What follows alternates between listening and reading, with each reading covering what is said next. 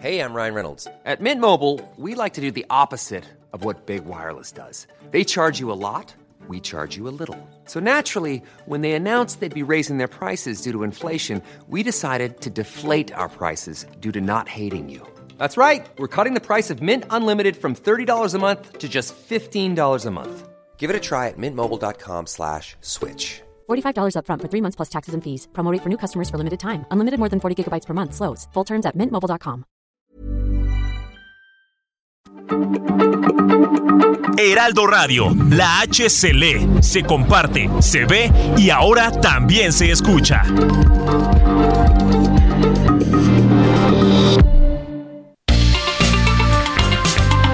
Heraldo Media Group presenta la información y el entretenimiento que usted necesita para estar enterado también en su descanso. Alejandro Sánchez y el informativo Heraldo fin de semana. Por el Heraldo Radio, con la H que sí suena y ahora también se escucha.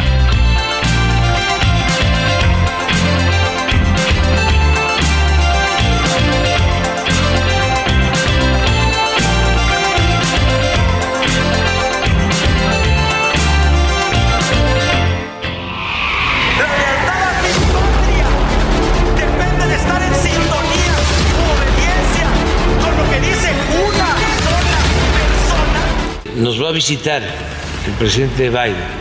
Va a ser el 7 y 8, lunes y martes de enero. Vienen los dos, pero se está este, planteando que haya primero una reunión bilateral ¡Oh, la mano izquierda que explota por parte de Jackie Nava! Pone en malas condiciones a la Barbie Juárez. No podemos mirar para el lado ante los presos políticos en Nicaragua. No podemos, no podemos mirar para el lado cuando en cualquier país, en cualquier país de nuestra América Latina, en cualquier país de nuestra América Latina se violan los derechos humanos.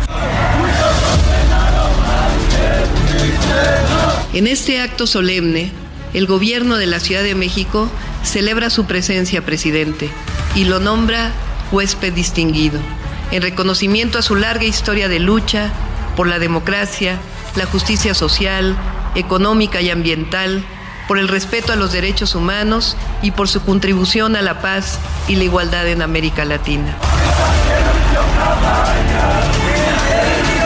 Es una esperanza para toda América Latina, que son eh, buenas noticias cuando hay diálogo, hay mediación, eh, es el triunfo de la política, es la solución de controversias. Eh, nuestra posición sobre este particular, como ustedes saben, desde hace ya varios años, el presidente López Obrador decía, procuremos la mediación, el entendimiento, la comunicación. Ese es el rol de México y les recibimos con los brazos abiertos. Muchas gracias.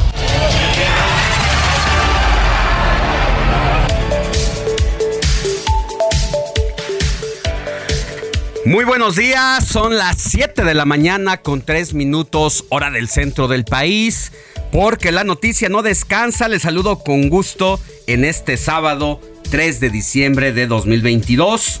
Yo soy Alejandro Sánchez y a nombre de un equipo que trabaja desde anoche y durante la madrugada le vengo a informar. Hay muchas noticias, hay información destacada en el Mundial de Fútbol Qatar 2022.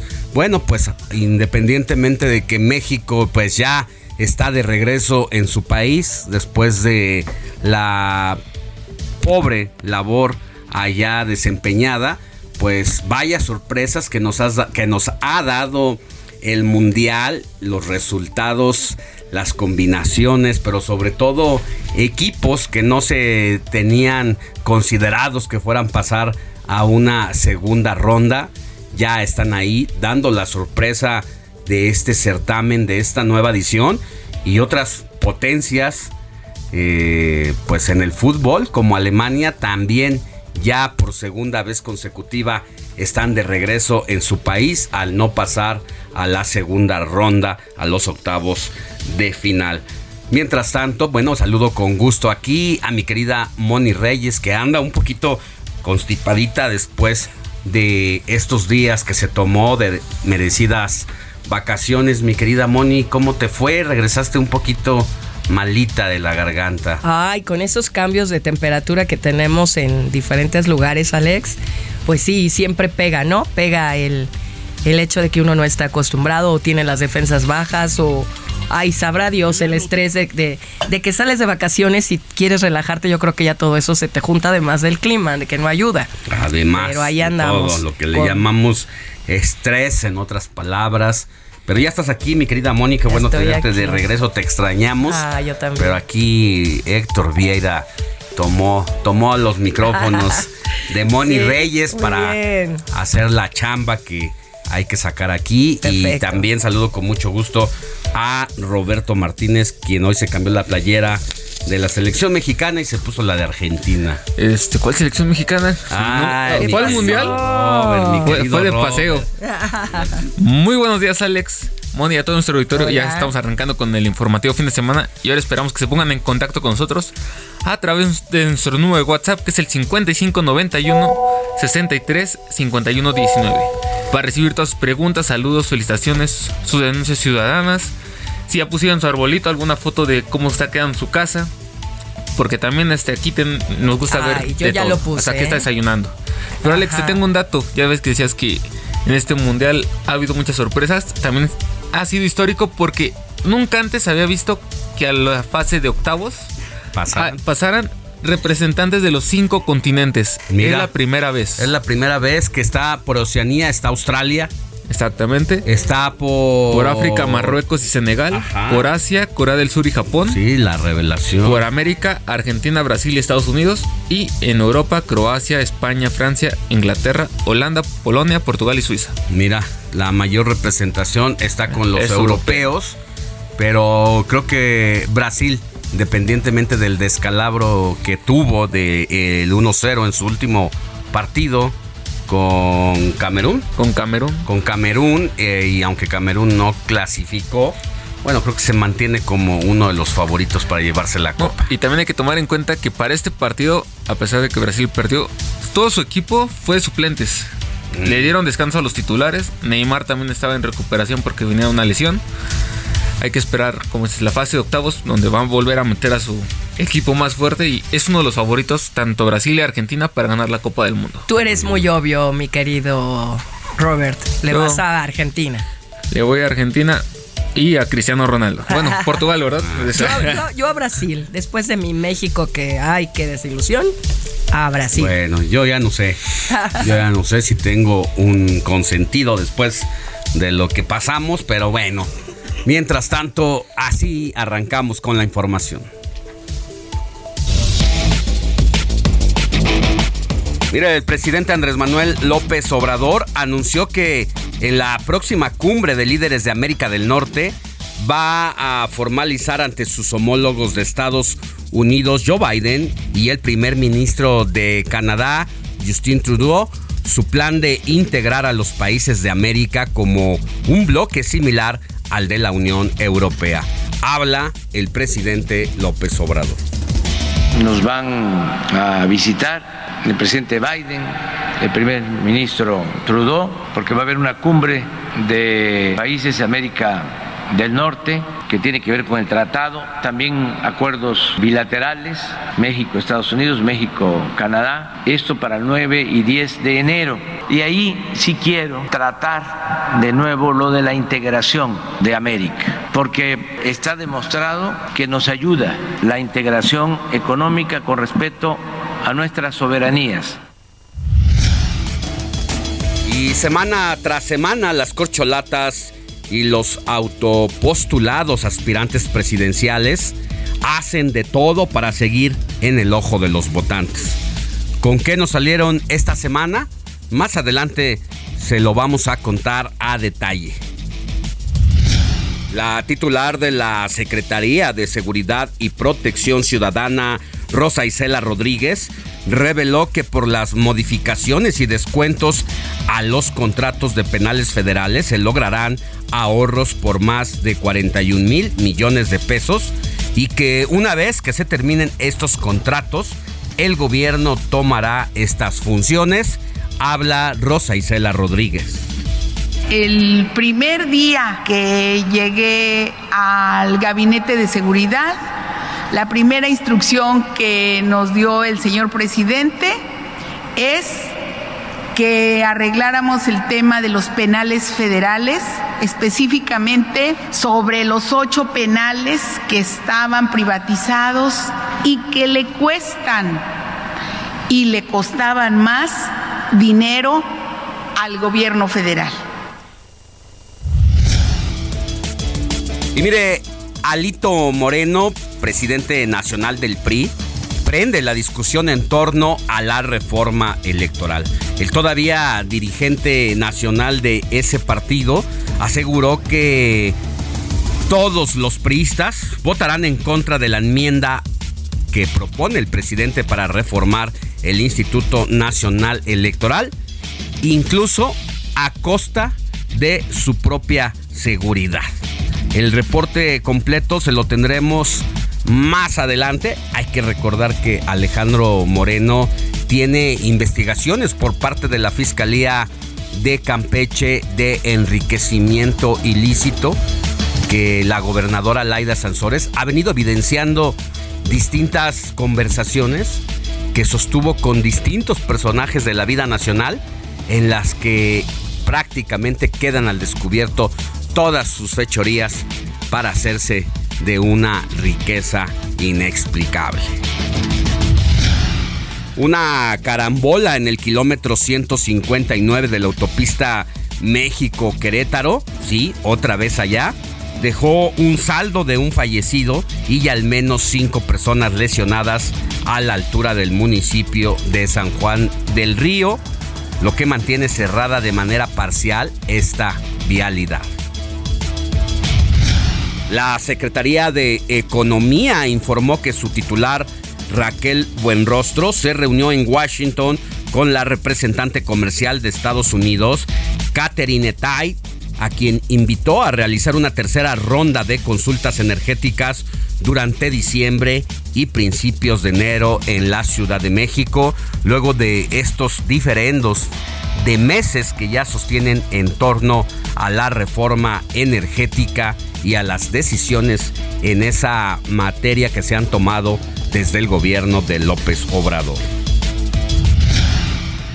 Vecinos de San Gregorio Atlapulco en la alcaldía Xochimilco realizaron un bloqueo y se enfrentaron con policías capitalinos luego de exigir transparencia en obras hidráulicas impuestas sin consulta, para lo que la jefa de gobierno Claudia Sheinbaum anunció una investigación. El Instituto Politécnico Nacional informó que siete estudiantes del Centro de Estudios Científicos y Tecnológicos número 7 Cuauhtémoc presentaron algunos malestares como mareos cuando se encontraban en clases en el turno vespertino por lo que fueron atendidos y podrían ser dados de alta este sábado. El Servicio Meteorológico Nacional informó que nueve estados del país resintieron las primeras heladas de la temporada con temperaturas que fueron desde cero y hasta menos 10 grados, lo que representa el mayor aumento de frentes en los últimos 30 años. Y entramos a la fase de eliminación directa de la Copa Futbolera de Qatar. Uno de los torneos, ya le decíamos, con mayores sorpresas hasta el momento. Mientras que Uruguay, Alemania y México ya están eliminados. Los equipos de Asia y África se alistan para disputar los octavos de final. Y charlamos con la conferencista y escritora Adriana Macías, quien nos compartió cómo enfrenta su día a día al no contar con ambos brazos. Ella así nació y además de revelarnos cuál es su mayor deseo en esta vida, le tendremos todos los detalles de esta conversación más adelante la charla completa.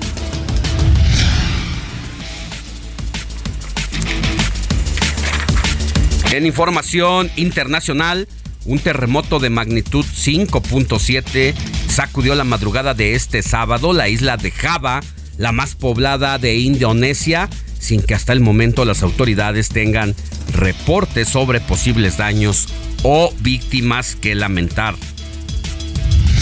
El presidente francés Emmanuel Macron se reunió con el empresario más rico del mundo, Elon Musk, esto durante su viaje por Estados Unidos y ambos mantuvieron una conversación clara y sincera sobre el Twitter y la moderación de los contenidos.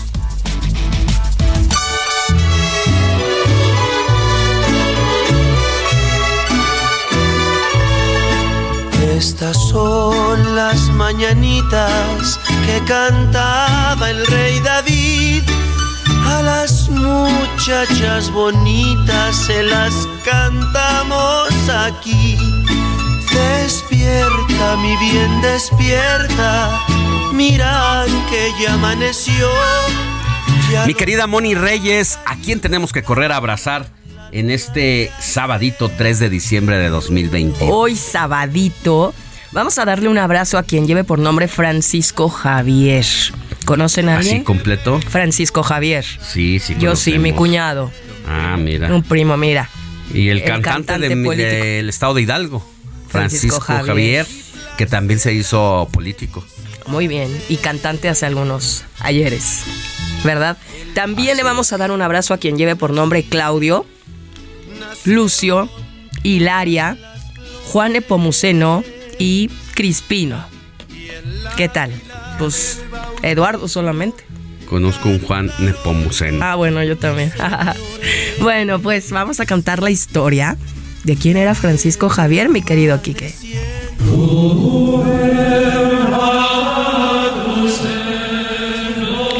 Fue un religioso español canonizado por el Papa Gregorio XVI en el año 1622. Nació en el seno de una familia pudiente, ya que su padre era profesor de Derecho y especialista en negociaciones políticas, y su madre formaba parte de la aristocracia. Francisco Javier se marchó a estudiar a París a la edad de 20 años, graduándose en letras y licenciándose en filosofía. Fue el primer misionero patrio que pisó Japón, cuando en 1549 aterrizó en la ciudad de Kagoshima para trasladar hasta estas tierras sus postulados sobre el cristianismo. En este lugar pasó otro año de su vida y en ese tiempo consiguió fundar una comunidad cristiana. Le llegó la muerte cuando viajaba hacia China. Y a todos los que estén cumpliendo años, alguno, pues, eh, fecha especial, ya sabes, pedida de mano, matrimonio. Ay, qué bonito, ¿no? Pues vamos a darles muchas, muchos abrazos y besos. Y también tenemos días internacionales, mi querido Alex, que comentar. ¿Como cuáles, mi querida Moni? Pues como el Día Internacional del Médico, que ando buscando a mi médico, que no lo encuentro. y lo quiero saludar se Anda escondiendo se anda por escondiendo, sí. Recuérdanos el nombre. Ah, Salvador. Ay, hasta pena me da decirlo porque ah, seguramente me escucha su esposa ya. No me dice, le ah, dice que no, ¿verdad? Dice, ¿qué tal si es casado? No, qué pena, no, pues sí, ahí sí no, pues ya. Entonces hay que darle vuelta a la hoja. Ni cómo hacerle, ¿verdad? Pues muchas felicidades a todos los médicos porque hoy es su Día Internacional y yo tengo varios amigos. No, hombre, y sobre todo porque más que nunca en estos últimos años se la rifaron los médicos al estar en la primera línea de fuego con muchas carencias, pero con un corazón y con una voluntad enorme que se dedicaron a atender todo lo que tiene que ver con la enfermedad del COVID-19. Hoy que ya lo decimos a la distancia, ya suena ligero, pero esos días, meses y por lo menos primeros dos años de incertidumbre en que nos tuvo metido este bicho, pues hace que reconozcamos a todos los médicos de México y del mundo, Mon. Así es, felicidades. ¿A quién más, mi querido Robert? Y también es el Internacional de las Personas con Discapacidad. que este día se hizo con el objetivo de promover los derechos y el bienestar de las personas con discapacidad en todos los ámbitos de la sociedad, así como concientizar sobre su situación en todos los aspectos de la vida. Perfecto, pues muchas, muchos aplausos a todas aquellas personas que por alguna situación pues tienen una capacidad diferente, que ya no sabe uno diferenciar discapacidad o capacidad diferente o, cómo mencionarlos. Pues es que también el tema de lo políticamente correcto, pues a veces hace que, que seamos muy cuidadosos en no por faltar al respeto a nadie, pero pues sí, a veces pues son hay discapacidades. Porque todos tenemos capacidades diferentes, ¿no? Sí. O sea, yo, yo, yo sé tejer, a lo mejor tú no, es mi capacidad de, tejer. Digo, un ejemplo. Así es. Pero bueno, para todas aquellas personas que tienen adversidades en la vida todavía más grandes y que se la rifan y que salen adelante, pues un abrazo para todas. Con mucho cariño. Claro que sí, hoy 3 de diciembre. Phil, que ya se fue, perdonen ustedes. El informativo fin de semana también está en Twitter. Síguenos en arroba fin de semana HMX.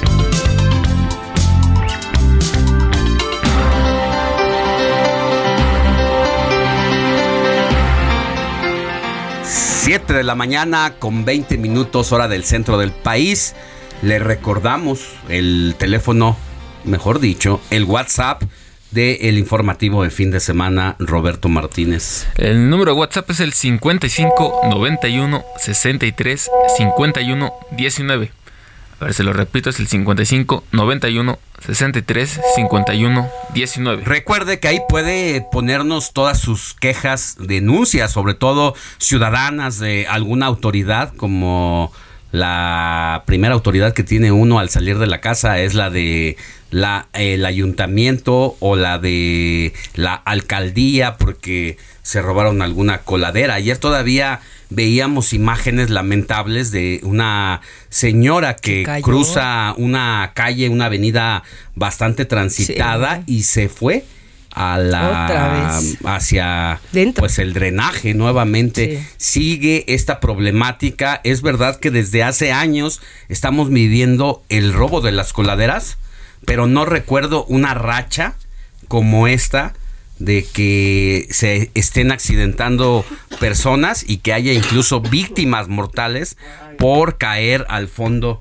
de estas coladeras. Así que un llamado a todas las autoridades, pero sobre todo también a la población, a que adopte prácticamente su coladera y la reporte ya sea a la autoridad inmediata o usted si nos escucha, háganoslo llegar aquí y lo vamos a estar eh, transmitiendo, pero sobre todo comunicándolo con la autoridad encargada de remediar esa situación en primer contacto. Porque sí es lamentable, ya veíamos hace tres semanas el caso de dos hermanas que habían acudido a el concierto. de Zoe. Ajá.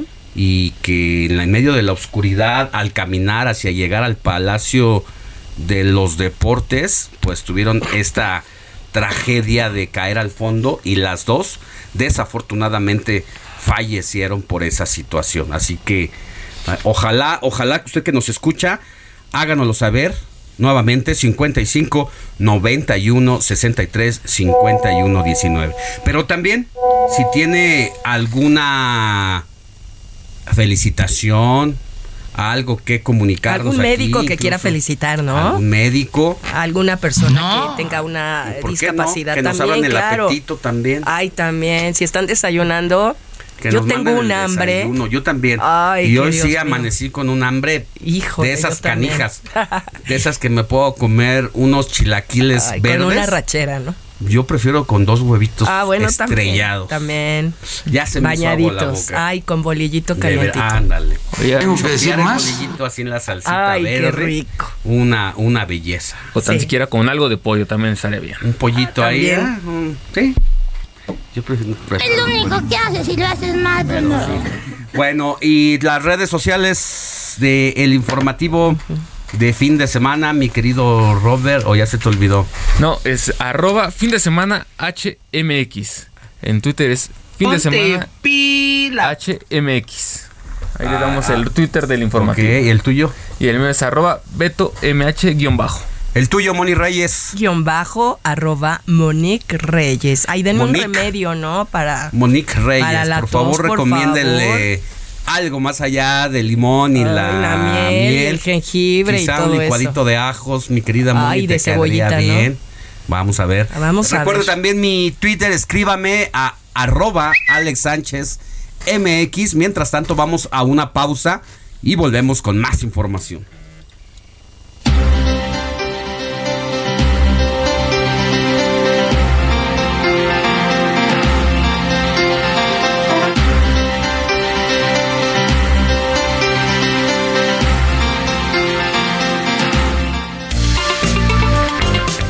La noticia no descansa. Usted necesita estar bien informado también el fin de semana.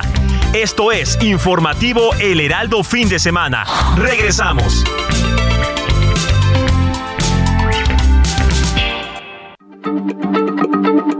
Heraldo Radio, la H se lee, se comparte, se ve y ahora también se escucha.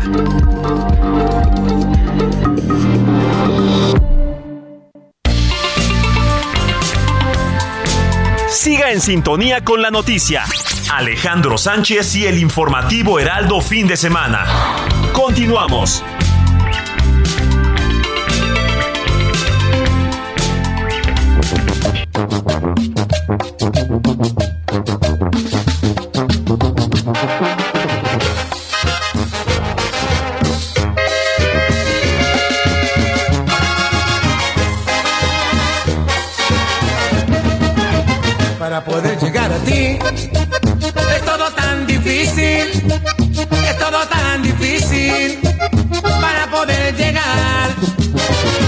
Tiempo tras de ti. Pero nada me importa, pero nada me importa. Solo quiero llegar. Yo no tengo la culpa que seas mi niña y que te guste el baile. Que vivas peleando siempre con tu madre porque no te dejas salir a bailar. Yo no tengo la culpa que seas mi niña y que te guste el baile. De tanto arreglarte siempre llegas tarde. Por eso me gusta, te quiero mi amor. ¿Qué tenemos, Ramírez? ¿Qué tenemos? Ver, Ramírez.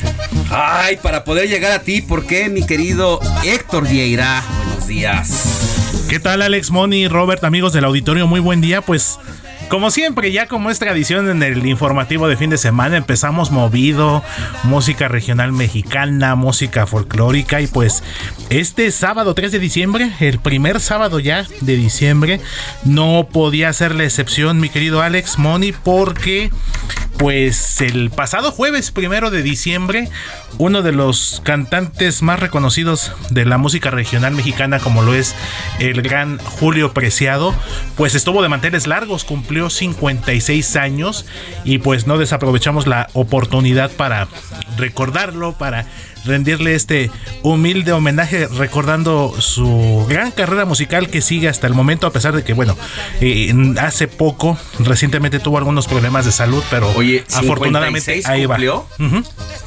Ha andado muy malito. Ay, joven. Sí, tuvo un tema ahí de, de, riñón. De hecho, recibió un trasplante por parte de su una de sus hijas.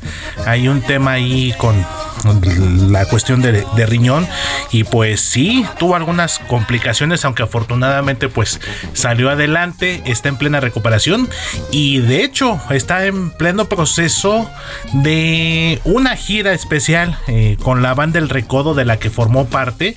No olvidemos que Julio Preciado formó parte en sus inicios de la banda de la banda El Limón, la original, porque no olvidemos que la original banda El Limón es una y luego algunos integrantes dirían por ahí en términos políticos la disidencia formó la arrolladora.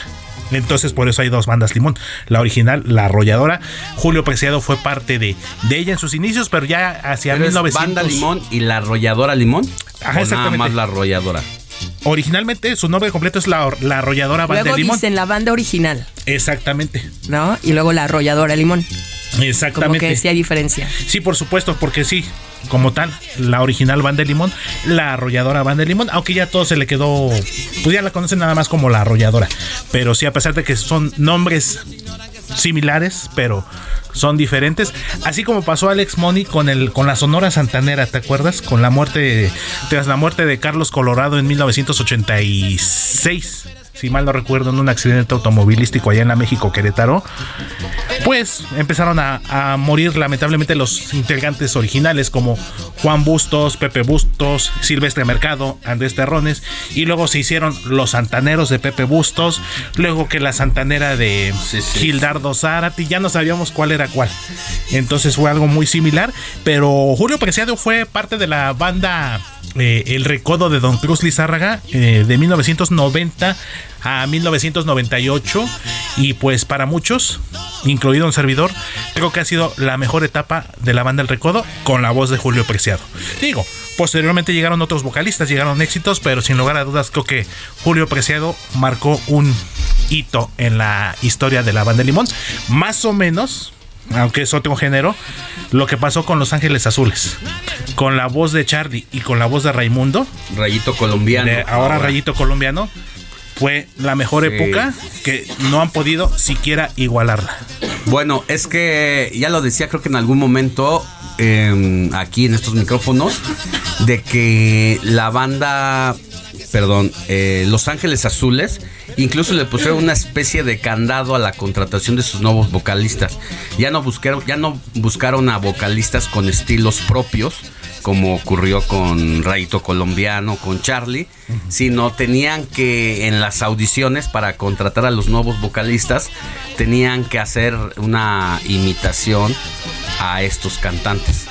Porque descubrieron con el paso de los años que pues los Ángeles Azules estaban siendo una plataforma o una especie de trampolín para nuevos talentos que solamente estaban un par de años, un tiempo corto ahí y después se iban a hacer sus propias bandas. Exactamente, Entonces, como una escuela, por decirlo así. Así es, entonces eh, entendieron que para no verse eh, pues mermados, eh, esa era una manera de que podían hacer para que sus nuevos integrantes no se les fueran tan fácil. Exactamente, Alex, aunque lamentablemente digo así, yo lo digo a título personal, creo que eso a la larga afectó a Los Ángeles Azules porque pues ya después ya no recuerdo haberlos escuchado con éxitos nuevos. Digo, ahorita se mantienen vigentes, son muy exitosos, pero precisamente cantando los temas que Rayito Noventeros. y que Charlie inmortalizaron. Claro, ahora tienen el complemento y el plus de que tienen colaboraciones con artistas invitados. Eso les ha ayudado mucho. Sí, los on que le llaman. Exactamente. Y las participaciones en escenarios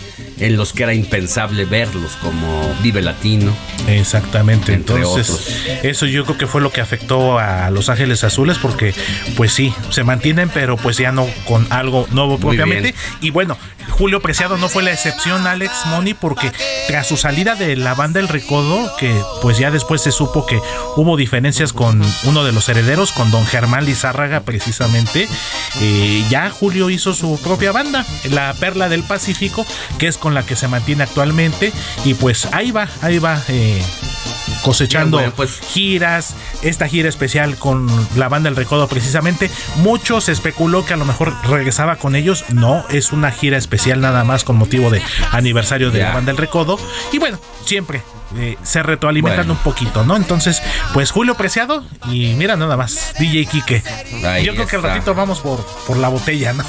Muy bien. Porque con Primero estas canciones... los chilaquiles. Ah, los chilaquiles, Luego, por supuesto. ya la botella. Exactamente, diría. Pero mi- de tequila. Un tequilita para Ay, acabar la sí. Le va a garganta. caer bien a Moni me caería muy bien. Un buen tequila o un buen mezcal. Depende cómo la trate la Para mezcalina. Híjole, pues Su yo creo que tequila. Con gusano, el mezcal con gusano, que es. Wow. Ya, Bueno. ya, ya, ya está. Te mira. acompañan. Ay, y eso que. Ya se ya. te hizo agua la boca. ¿Nos regresamos, por favor? Héctor. Mañana que entre Pastor eh, Matías, le, Le- le le encargamos que nos mande.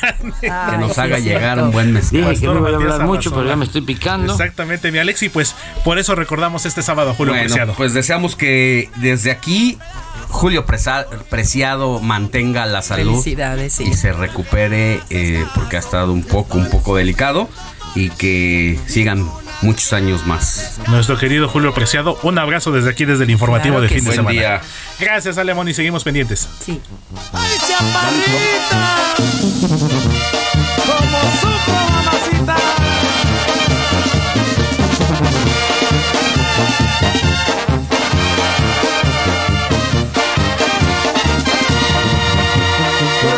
de que ya no sufras, ni miedo me da morir. Por tal de que ya no sufras, mi miedo me da a morir. Deportes con Jorge Mile en el informativo Heraldo fin de semana.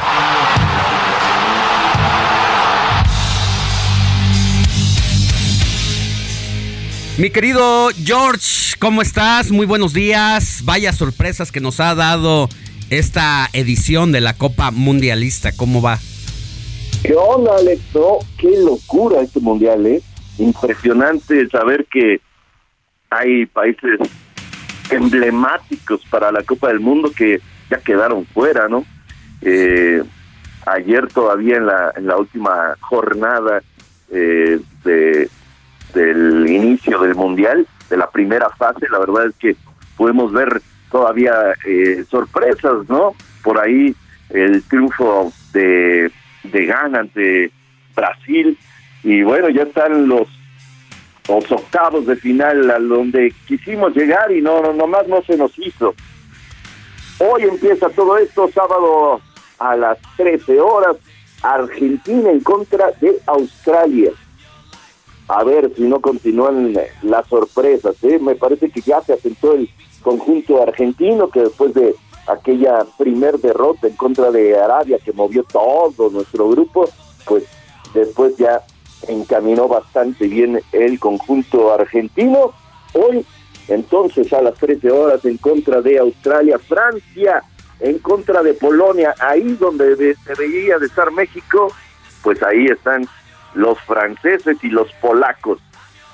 El partido será mañana domingo a las 9 de la mañana, así que así empieza de a poquito en estos octavos de final. También el domingo tendremos a Inglaterra en contra de Senegal, un equipo inglés que ha tenido muchas preguntas, pocas respuestas me parece, y Senegal otro de eh, los conjuntos sorpresas, ¿no? De los más eh, llevados a, a este lado de, de la sorpresa. Japón contra Croacia, Japón que puede seguir haciendo historia, me parece que Croacia es un equipo joven, pero que le falta poncha adelante. Y Japón es un equipo con una dinámica impresionante, se mueven por todos lados, aparecen como caricaturas de anime por todo el estadio, por todo el eh, terreno de juego, la verdad es que ha hecho un gran una gran labor el conjunto japonés con base a eso, ¿eh? a puro equipo, pocas eh, las individualidades, sino lo que hacen es trabajar en equipo. Brasil enfrentará a otra de las sorpresas, Corea del Sur, que me parece que ahí tendrá ya su boleto final, pero hay que eh, de verdad eh, sacar adelante este, este conjunto de Corea del Sur, porque ha hecho un mundial muy bueno, eh, al más puro estilo asiático, a la velocidad. Los grandes eh, favoritos ahora son los marroquíes, que ahí bajita la mano se convirtieron en el mejor equipo de la fase eh, inicial. Van a enfrentar a España el próximo martes a las 9 de la mañana. Marruecos contra España, Portugal contra Suiza, son todos los equipos que están en estos octavos de final, Alex, en donde creo que hay que destacar, por supuesto, que se mantiene vivo por ahí Cristiano Ronaldo, también se mantiene vivo por ahí, obviamente que la Pulga Messi son de los eh, referentes junto con Mbappé y Francia, y me parece que en el caso de estas tres grandes figuras de fútbol a nivel internacional, me parece que sus elecciones van a continuar. No va a ser sencillo para, para Portugal contra Suiza, un equipo de Suiza que tiene mucho poncho adelante y que la verdad es un gran trabajo sobre el terreno del juego. Pero así es este mundial de grandes, grandes sorpresas, Alex. Mile, ¿a quién ves con los arrestos para llegar a la final de la Copa del Mundo? Yo creo que aún ayer perdiendo el conjunto de Brasil, nos, nos, muestra que, que, tiene músculo, que tiene eh, este fútbol vistoso que eh, sigue siendo el que enamora, ¿no? El que al final hace que, que la gente se quede con, con la canariña. Me parece que, que por ahí Brasil tiene una selección muy competitiva, una selección que tiene eh, esta combinación entre juventud y experiencia, eh, y, creo que por ahí puede ser, me parece que, que Brasil tiene con qué, eh, del otro lado la llave podría ser incluso el conjunto francés, tratar de defender el título que, que ostenta hasta el momento, y me parece que por, por ahí podría ser, pero bueno, es que ya, ya no podemos decir nada, ¿no? No, después de las sorpresas de estos eh, crecimientos, también decirlo de países como sobre todo los asiáticos, Corea, Japón. Marruecos, fue el mejor equipo de la fase regular. No fue Brasil, no fue Argentina, mucho menos Alemania, o sea, fue Marruecos. Marruecos, de ese Tamaño, o sea, de ese tamaño son las sorpresas de este mundial, ¿no? O sea, lo primero que, que la gente tendrá en mente a partir de ya en, en la historia de este mundial es que ha sido simplemente sorpresivo. ¿no? Muy bien, mi querido Jorge Mile, hoy hay que estar pendientes de los nuevos partidos. ¿Quién juega? No, no. ¿De qué hay que estar pendientes esta noche? Por favor, yo sé que tú lo sabes. ¿De quién pelea? Eso, papi. Muy bien. Muy bien, por eso te quiero, por eso te adoro, por eso eres en mi vida todo mi tesoro. Ay, ay, ay. Hasta se me enchinó la piel, mi querido yo. Ay, mamá, desde la luz y en pantuflas, mira, Mira. A ver si ya se puso aquí celoso Héctor Vieira, ¿eh? ¿Vieras los ojos que me echó? Ya se enojó. Eh. No, ya va a entrar. Te va a cortar, te va a cortar. Ya te va a aventar ¿Te la pasaste? Y, me metí un escorpión al, al Ya, te lo dije. Ya, ya, no, hombre, ya te puedo, ya. ¿Eh? Bueno, hoy hay una pelea de esas que cambian historias, de esas peleas que eh, quedarán para el recuerdo de las peleas que te dan boleto para el Salón de la Fama. Es la trilogía de eh, nicaragüense Chocolatito González en contra del mexicano Francisco El Gallo Estrada, peleón de locura que tienen que ver, son de esas peleas que eh, generan adeptos al boxeo y el boxeo es el deporte nacional que más nos ha dado grandes triunfos. Aquí somos campeones del mundo, ¿eh? En el boxeo. Muy bien. Gracias, mi querido George. Vamos a estar pendientes en la noche y mañana nos tengas todos los detalles y la crónica. Tienen que verla, tienen que verla, les aseguro, emociones a tope. Así será. Te mando un abrazo. Cuídense, gracias. El informativo fin de semana también está en Twitter. Síguenos en arroba fin de semana HMX.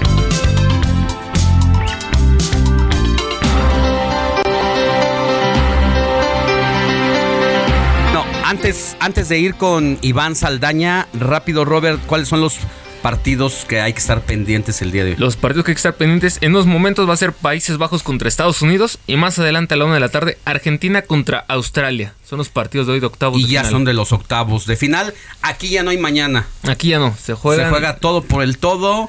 Si hay empate, hay tiempos, extras y, después si no, penaltis. Y muerte súbita en caso de que el empate se aferre hasta el final. Exactamente. Y aquí los favoritos en este fin de semana por mi parte, de forma personal, diría que es Países Bajos y Argentina. Son los Muy bien, Argentina, Australia, Países Bajos, Estados Unidos. Estados Unidos. Muy bien. Gracias, Robert. Vámonos ahora sí con Iván Saldaña, quien nos tiene información importante del presidente de la República. ¿Qué tal, Alex Auditorio? Buenos días. El presidente Andrés Manuel López Obrador descartó que le preocupe la denuncia en su contra que interpusieron partidos de la oposición por presuntamente usar recursos públicos para acarrear personas a la marcha del 27 de noviembre pasado, e incluso aseguró que la gente ya le está pidiendo más marchas, pero dijo que solo haría más si se necesita. Desde Veracruz, donde realizó una gira ayer, dijo en la mañanera que era importante convocar a la ciudadanía para marchar a fin de combatir la desinformación de la oposición como lo hicieron contra su propuesta de reforma constitucional en materia electoral. Entonces adelante con todas las denuncias y que la Fiscalía resuelva lo que considere. Nosotros este, invitamos a la gente a participar. Ya hasta me están diciendo que quieren más. Este, no vamos a estar siempre. Solo cuando se necesite. En el Museo Naval en el puerto de Veracruz se preguntó al mandatario si le preocupa la denuncia en su contra ante el INE que interpusieron el PAN y el PRD. De todo es una denuncia que presente las pruebas. Nosotros no usamos, claro que no, porque yo tengo el tribunal de mi conciencia, que es el que me preocupa. Si hace uno algo malo y si se tiene conciencia, no puede uno estar tranquilo. En temas partidistas, el presidente emergido de Morena dijo que ya empezaron a sonreír los que aspiran a ser el candidato o candidata presidencial de su movimiento de cara a la encuesta que aplicará Morena para elegir a su presidenciable y reiteró que él le dará todo su respaldo. Tienen derecho, porque yo no voy a nombrar, no voy a designar, no va a haber dedazo. ¿Cuál va a ser el método para elegir al candidato de nuestro movimiento? Está en el estatuto, está acordado, va a ser una encuesta. Entonces por eso también, este, sin abandonar sus funciones, los que sienten que tienen posibilidades, pues ya empezaron a, a sonreír más. Al final de la conferencia, López Obrador reiteró con una sonrisa que los presidenciables Marcelo Ebrard, Claudia Sheinbaum y Adán Augusto son sus hermanos. Alex, auditorio, mi reporte esta mañana.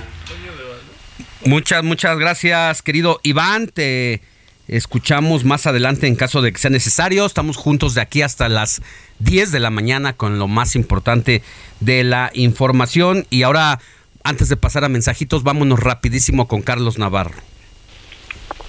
Buenos días, Alex. Te saludo con gusto a ti, al auditorio, y te comento que la corrupción inmobiliaria en la alcaldía Benito Juárez entre 2012 y 2022 representa un monto de 7.142 millones de pesos. Ayer lo reveló el titular de la Secretaría de Desarrollo Urbano y Vivienda, Carlos Ulloa, quien explicó que 130 inmuebles de la demarcación, que representan 264 niveles excedentes, están involucrados en este esquema ilegal. Escuchemos. Y los metros que tenemos construidos en la alcaldía Benito Juárez es esta cantidad de 264 niveles de pisos de más construidos al amparo de la corrupción en la alcaldía Benito Juárez. La pregunta sería, ¿cómo y cuánto representa económicamente la corrupción ilegal de estas construcciones en el periodo de 2012 a 2022 y los que se acumulen en dinero representa 7.142 millones de pesos.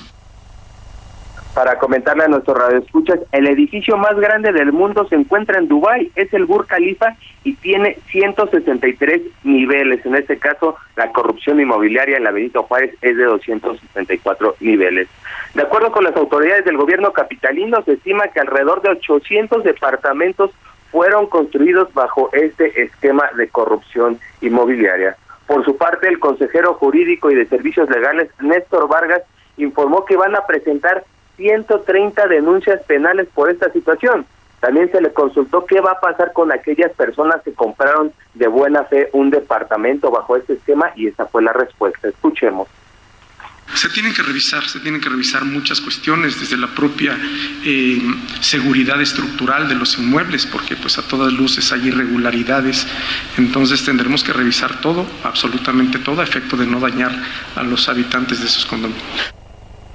Durante esta conferencia de prensa, el secretario de Desarrollo Urbano y Vivienda mostró 10 casos de inmuebles que se encuentran se encuentran involucrados en este esquema ilegal de desarrollos inmobiliarios, entre ellos, por ejemplo, Baltimore 118, la colonia Nochebuena, que tenía permitido construir seis niveles, sin embargo, edificó nueve, así otros nueve casos más de los 130 inmuebles involucrados bajo este esquema. Alex, la información que te tengo. Muchas gracias, querido Carlos, que tengas buen día. Hasta luego, buenos días. Moni Reyes, ya nos vamos. Ay, los saludos mañana. Uno. Eh, Moni, Alex, efectivamente te extrañamos. Bienvenida, saludos desde Chiapas. Y tengo una receta. A ver. Que ya me la dieron, dice. Mira, solución para la garganta, una porción de ron blanco, la misma cantidad de miel de abeja. No la bebas de golpe, debe ser a sorbos muy pequeños para que pase despacio por la garganta. Desde la primera toma mejorarás mucho, con uno, dos, tres días vas a sanar. Esto Muy me bien. lo dice Luis Veller desde San Diego. Muchas Te gracias. toca hacerlo, mi querida Moni. Hoy lo Esperemos hago. que mañana amanezcas Ay, mejor. Dios quiera. Vámonos a una pausa y regresamos con más. A la tele. Por no delatarme me guardo un suspiro que mi amor callea. La noticia no descansa. Usted necesita estar bien informado también el fin de semana. Esto es Informativo El Heraldo Fin de Semana. Regresamos.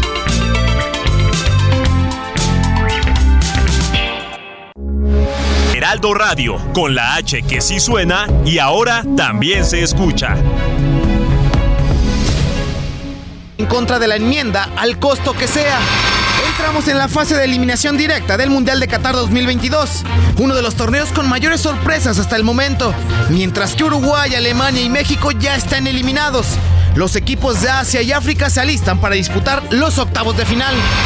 Charlamos con la conferencista y escritora Adriana Macías, quien nos compartió cómo enfrenta su día a día al no contar con ambos brazos, además de revelarnos cuál es su mayor deseo en esta vida.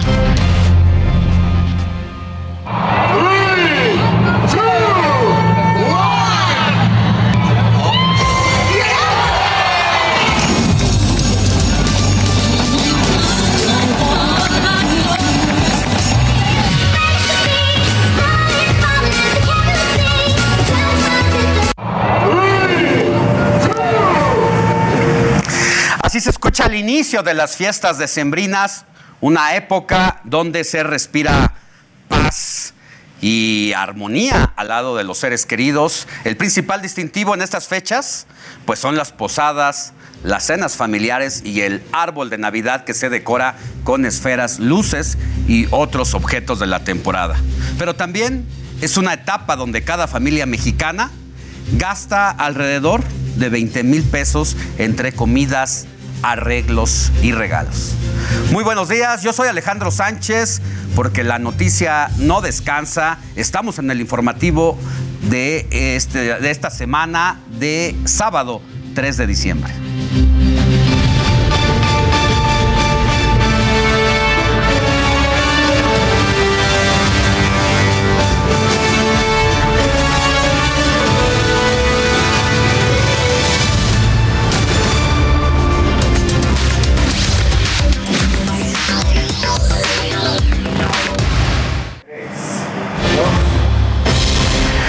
Finales de esta semana arrancó el operativo Conduce sin alcohol en la Ciudad de México por la temporada decembrina.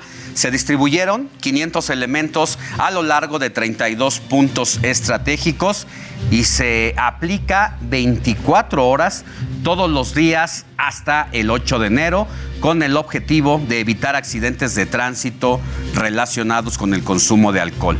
Por cierto, en el primer día de actividades, 41 conductores acabaron en el Torito. Y miles de personas de todo el país se alistan para celebrar esta fecha tan especial. Por un lado, los comerciantes intentan ofertar lo más atractivo y novedoso, mientras que familias buscan todo tipo de artículos de temporada. Y es que los mexicanos no escatiman para celebrar las fiestas decembrinas, ya que gastan alrededor de 148% de los ingresos mensuales, esto de acuerdo a la empresa World Remit. Es decir, la gente gasta más de lo que gana en estas fechas decembrinas y hablamos de aproximadamente 19.600 pesos, los cuales se dividen en 4.000 pesos en comida, 7.000 pesos en decoraciones y hasta 8.600 pesos en regalo. Esto solamente es un promedio y es el más mínimo de los gastos que se tienen de las familias mexicanas, pero también se realiza un gasto en la compra de árboles navideños y es que anualmente en México se, se adquieren cerca de 2 millones de ejemplares. Precisamente hay dos tipos, dos tipos de árboles de Navidad. El natural que cuesta entre los, dos, entre los mil a tres mil pesos, mientras que el artificial oscila entre los 1500 y los 4000 pesos, pero este último se puede hasta reutilizar por 15 años. Y si está indeciso en comprar un árbol, ya sea artificial o natural, existe una alternativa sustentable que es mediante la renta de ejemplares.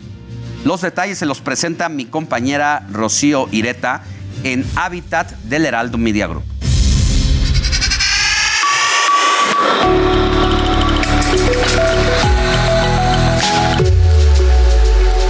La Navidad ya está en puerta y un infaltable en los hogares mexicanos sin duda es el tradicional pino navideño. Pero aquí entramos en un debate. ¿Cuál es el árbol que contamina menos? Hoy en Hábitat te hablaremos sobre la manera más sustentable para tener un auténtico pino, pero sin dañar la naturaleza. La tierra nos brinda muchísimas cosas. Podemos retribuirle un poco a la, a la tierra árboles de Navidad que a diferencia de los que se comercializan normalmente que se les quita la raíz, estos vienen con raíz, se plantan con maceta y eso tiene la oportunidad de poderlos replantar. Alargamos la vida del árbol, no nada más se queda para la Navidad, ¿no? para las fiestas, lo disfrutamos y todo, pero a la hora de quitarlo, pues es tirarlo a la basura. Cada año se tiran a la basura cantidades exorbitantes de especies de árboles. Tan solo en México se talan alrededor de un millón de árboles de estos anualmente de la tierra hacia la tierra. Es como un ciclo lo que queremos, lo que queremos generar y transmitir. Rentar un pino es un mejor sistema para batir la contaminación, elevando los índices de producción de oxígeno y filtraciones de dióxido de carbono. Se les lleva a su casa, se les planta ahí en la maceta. Este pino es una especie de pino que se llama pino cedrela. Es un pino que viene de Puebla. Eh, es un pino que soporta o sea, temperaturas extremas, es súper amable. riego dos veces a la semana, más o menos como de un litro. Eh, y ponerlo en un lugarcito en donde le pueda entrar tantito sol. Y en enero tenemos un programa de recolección en el cual em, les llevamos una planta grande para que su, su maceta, digamos, no, no, se quede sin vida y eh, nos llevamos el, el árbol. Este árbol, si está en buenas condiciones, se vuelve a replantar en Rancho Uja. Es un rancho que está en San Luis de la Paz, en Guanajuato. Tiene las temperaturas perfectas para que el árbol pueda desarrollarse en su manera óptima y si no, también se llevan a un centro de acopio para que puedan ser utilizados eh, de la manera de reciclaje. Como esta, existen diversas opciones en Ciudad de México y alrededores para alquilar un pino vivo y así disfrutar de la magia navideña de una manera más sustentable, que permite que estos seres vivos crezcan por muchos años más. Así como la madre naturaleza nos enseña es tal cual, dar y recibir vida, pues sí es la alternativa más, más sustentable. Como ya lo vimos, rentar un pino navideño es una excelente opción para respetar la naturaleza, al tiempo que también podemos frenar la contaminación por los árboles de plástico que tardan hasta 300 años en descomponerse. Esto es Hábitat del Heraldo Media Group.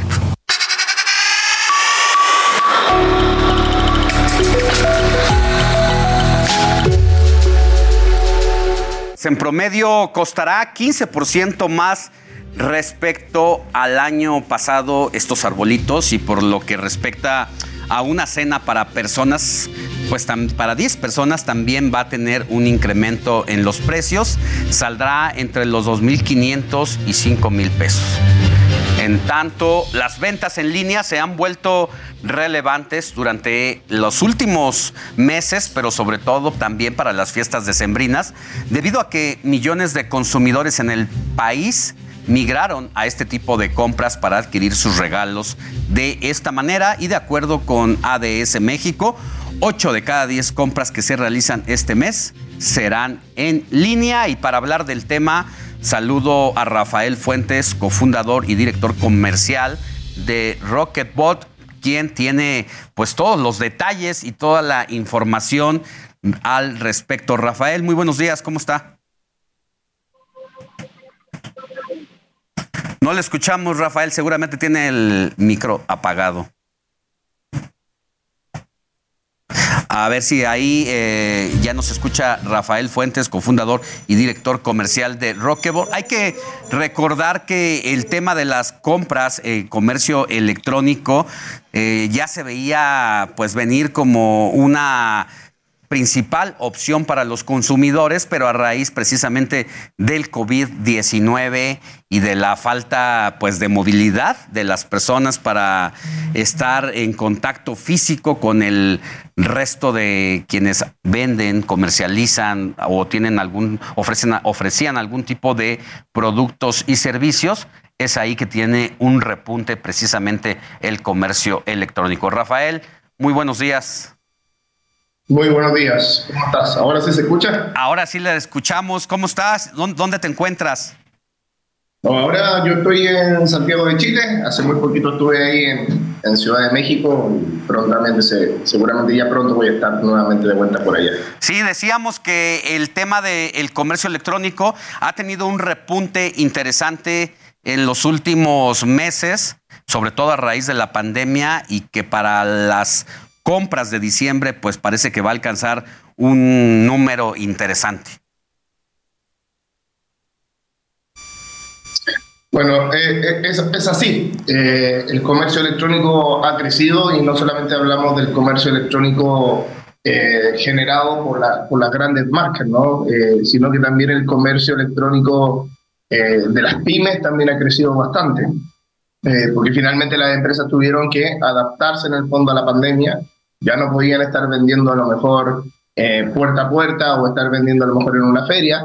Eh, y ahora sí o sí tienen que eh, adaptarse a este nuevo mundo. Aparecen plataformas, por ejemplo, como, como Facebook Marketplace, donde la gente puede vender. Aparece Instagram, donde también la gente ya puede comenzar a vender.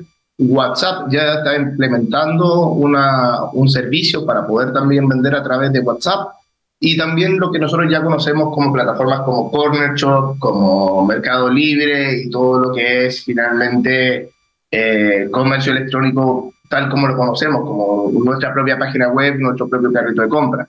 Lo interesante de eso es finalmente cómo las empresas y cómo las pymes se tienen que adaptar finalmente a este cambio donde ya no existe a lo mejor un, local físico, una, una tienda física, sino que ya todo en el fondo pasa a ser digital. Ya, ¿qué es lo que más se vende? ¿Qué tipo de productos, qué tipo de servicios desde el comercio electrónico?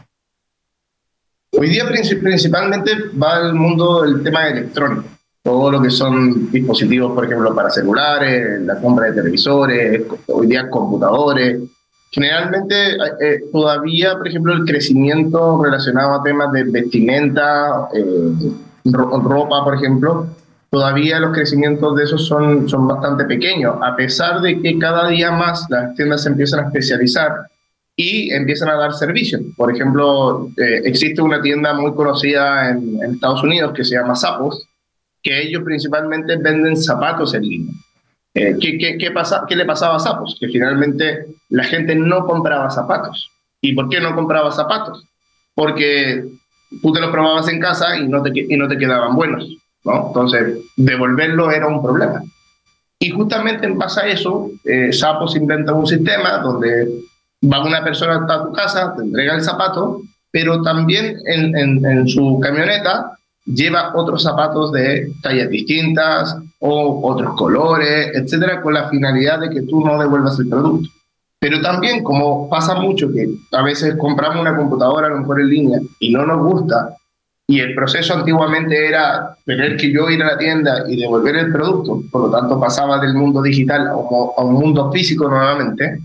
Hoy día ya existen plataformas que ayudan a las empresas a recuperar estos objetos. Entonces, envían a una persona, retira la computadora, se le devuelve el dinero a la persona y finalmente todo ese flujo ya no es necesario ir a la tienda física a devolver un producto. Hoy día ya todo puede ser digital. Sí, gran parte de que se inhibiera la gente precisamente para hacer este tipo de compras como zapatos, como, como ropa, precisamente tenía que ver con el asunto de la devolución, porque muchas veces eh, tú puedes ser una talla, pero hay ocasiones en que depende de la marca cómo vienen estas tallas. Y si uno, alguien que es talla, suele ser talla mediana, compraba esa talla y resultaba que le quedaba grande o viceversa, era todo un lío hacer la pues la devolución y muchas veces la gente se rendía en esa situación, decidía, dejar las cosas por la paz. Entonces ahora, ante la evolución del comercio electrónico, las tiendas o las marcas también se están especializando y agilizando este tipo de procesos. Y lo, interesante es cómo llevamos esto finalmente a la pyme. ¿no? Por ejemplo, el otro día conversaba yo con una startup eh, mexicana que se llama GetBack, que lo que hacen ellos es ayudar en la devolución. Y por ejemplo, ellos trabajan con muchas zapaterías de, de, León. Entonces, con estas zapaterías de León, eh, lo que hacen es justamente ayudar a estas zapaterías más pequeñas a poder vender en línea y a poder retirar los productos cuando la gente quiere hacer devolución. Entonces es súper interesante cómo, cómo, el ecosistema va avanzando. Ahora, eh, Rafael, ustedes se dedican precisamente a la instalación de softwares y de agilizar todo esto para empresas que quieren meterse y pues estar en lo más actualizado del comercio electrónico. ¿Cuáles son los principales clientes que tienen ustedes? Hoy, día nosotros trabajamos, por ejemplo, con compañías como, como Costco. Ayudamos, por ejemplo, a Costco a hacer todo el cierre nocturno de cada una de sus tiendas. Todo lo que tiene que ver con temas de inventario, todo lo que relacionado a temas de evoluciones, a temas de envío. A temas... alivio no lo, no lo distingo. ¿Cómo? Es, es el, entonces, Ustedes están con presencia en todo el mundo también y cuáles son las regiones que más repunte están viviendo en esto del comercio electrónico. Mira, lo que nosotros, nosotros vemos donde el comercio electrónico hoy día está más fuerte, uno, uno en México. Creo que México tiene un, un, repunte muy fuerte en comercio electrónico, principalmente dado por el, por el tema de lo que significa la distancia. ¿no? O sea, para uno moverse, ustedes más que nadie conocen cómo es Ciudad de México. Y a veces para movernos entre una tienda y otra podemos demorarnos una hora y media solamente en ir y una hora y media en volver. Por lo tanto, justamente es ahí donde hoy día nosotros hemos visto los grandes crecimientos, las grandes necesidades de mejora de los procesos, los grandes aportes que están haciendo hoy día las empresas de delivery, eh, las empresas que se encargan de las devoluciones. Principalmente, yo, si tú me preguntas a mí mi opinión, México debería ser el, el hub principal de innovación en el mundo de comercio electrónico de Latinoamérica. Esa, esa, esa es mi visión. Porque, por ejemplo, muchas veces pasa, y yo te podría hablar de Chile, porque ya soy chileno, pero resulta que en Chile a veces tú, para ir a comprar, no te, no te demoras tanto. Estábamos hablando a lo mejor de que te mueves 10 minutos, 15 minutos, porque somos son, son ciudades muy pequeñas. Pero en el, caso de ustedes, moverse a una tienda ya, ya, hay que, ya hay que pensar en el tráfico, en el tiempo, etcétera. Entonces, justamente nosotros vemos de que, que México va a, va a ser el país donde el comercio electrónico va a repuntar y va a crecer mucho más. Ya, pues interesante lo que nos depara a los mexicanos. Ahora, e independientemente del el repunte que tiene el comercio electrónico, esto no significa que las tiendas físicas tiendan a desaparecer. Pero ¿cómo va a ser esta nueva relación del consumidor con, con las tiendas físicas, según lo que ustedes alcanzan a prever? Lo que nosotros estamos viendo es que finalmente las tiendas físicas se van a convertir en, una especie de showroom. ¿No? Es una tienda donde yo voy a mirar, una tienda donde yo voy a probar. Son tiendas, entre comillas, que les podríamos llamar de experiencia. Eh, entonces, por ejemplo, eh, se ha visto en, varios, en varios experimentos que está haciendo Samsung, por ejemplo, en Latinoamérica, donde ellos tienen una tienda que son solamente de vivir la experiencia Samsung. ¿Qué, qué, hace Samsung? Te ponen un sillón que vale 3 mil dólares, que difícilmente uno lo va a tener en casa, pero te, te, dan la comodidad de sentarte en un muy buen sillón y mirar su televisor. ¿no? Entonces, claramente, la sensación que te da eso es muy buena. El televisor, por ejemplo, no lo puedes comprar ahí. Lo que te dice Samsung es cómprelo en línea y le llega mañana. pero Samsung te hace vivir la experiencia de probar su producto en una tienda física. Ya. Entonces, entonces finalmente lo que vamos a ir es hacia allá, a tiendas donde vamos a poder probar, que, pero generalmente a lo mejor no vamos a poder comprar. Pues muy interesante todo esto de cómo se está actualizando el tema de la compra, venta de productos, de servicios y va a ser interesante lo que va a ocurrir también este fin de año, porque yo creo que también va a marcar un precedente respecto a lo que veníamos conociendo aún con la pandemia. Eh, van a ser y habrá que estar pendientes de los nuevos datos, querido Rafael Fuentes, cofundador y director comercial de Rocketbot.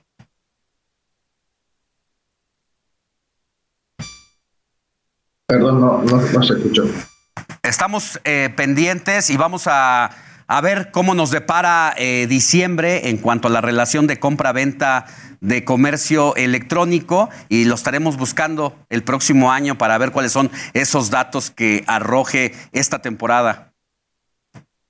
Sí, sí, seguramente, seguramente vamos a ver un comportamiento de compra distinto. Eh, yo creo que antiguamente la gente salía a vuelta loca a buscar los regalos de Navidad en la calle, eh, pero hoy día ya muchas personas hacen los regalos de Navidad en línea, esperan que lleguen, los envuelven debajo del arbolito y se, y se acabó. Pero, pero es, un comportamiento que yo creo que vamos a medir el próximo año de cómo se comportó finalmente el comercio. Bien, buen día, hasta luego. Listo, hasta luego. Muchas gracias por la invitación. Gracias.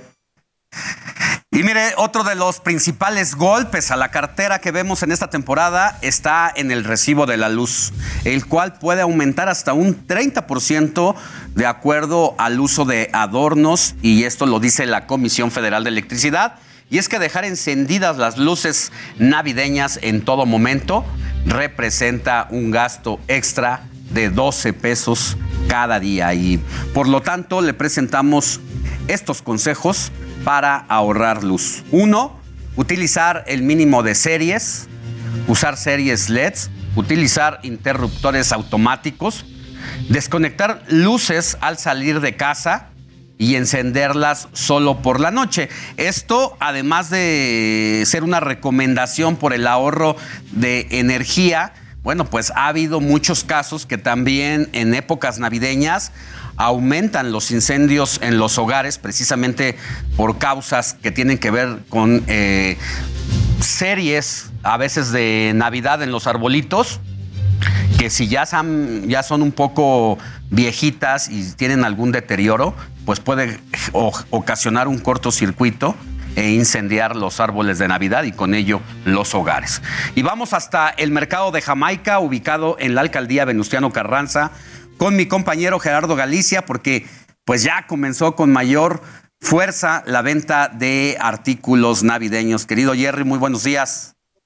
Así es, Alex, amigo de Heraldo Televisión, Heraldo Radio. Poco a poco comienza la actividad nuevamente en este mercado, luego de la romería que se ha instalado precisamente para la venta de artículos navideños y vemos que desde muy temprano ya los eh, trabajadores están alistando todos los arbolitos de Navidad, esperando por supuesto la visita de los pequeñines y sus papás para poder llevar un árbol de Navidad a su casa. Me voy a sacar con uno de los comerciantes, señor, es de los eh, puestos que se levantan más temprano para poder abrir. Buenos días. Buenos días, ¿cómo les está yendo en cuanto a la venta de árboles de Navidad?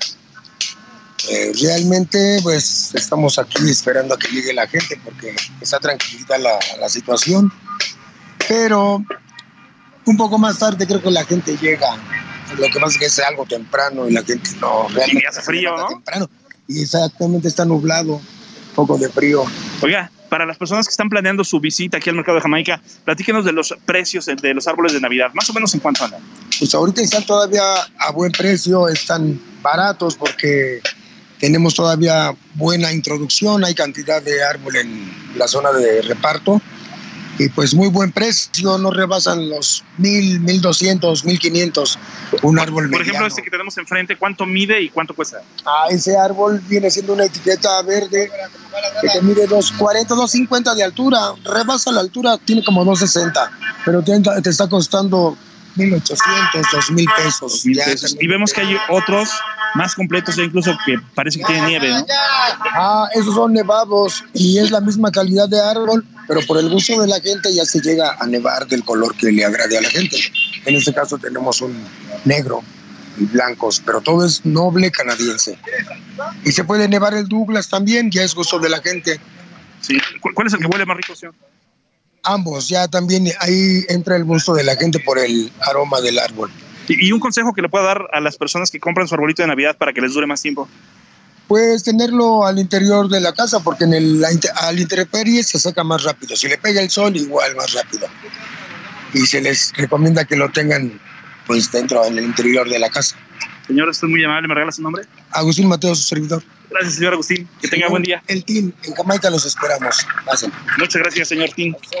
Son las palabras, me quedo Alex del señor Team. Y bueno, vemos ya trabajadores alistando ya los arbolitos de Navidad para las personas que van a llegar hasta este punto acá por Congreso de la Unión. Todavía se está avanzando bastante bien también sobre el eje 3 Sur. Y por lo pronto, el reporte. Pues muy bien, todavía es buena fecha para ir a comprar el arbolito y ponerlo, porque luego ya lo quiere uno poner cuando ya se debe de quitar y bueno, hay que aprovechar lo más que se pueda. Que tengas buen día, mi querido Jerry. Fuerte abrazo, Alex. Seguimos pendientes. Abrazo. Vamos a una pausa y volvemos con más información. Deja, voy allá a la. Heraldo Radio, la H se lee, se comparte, se ve y ahora también se escucha.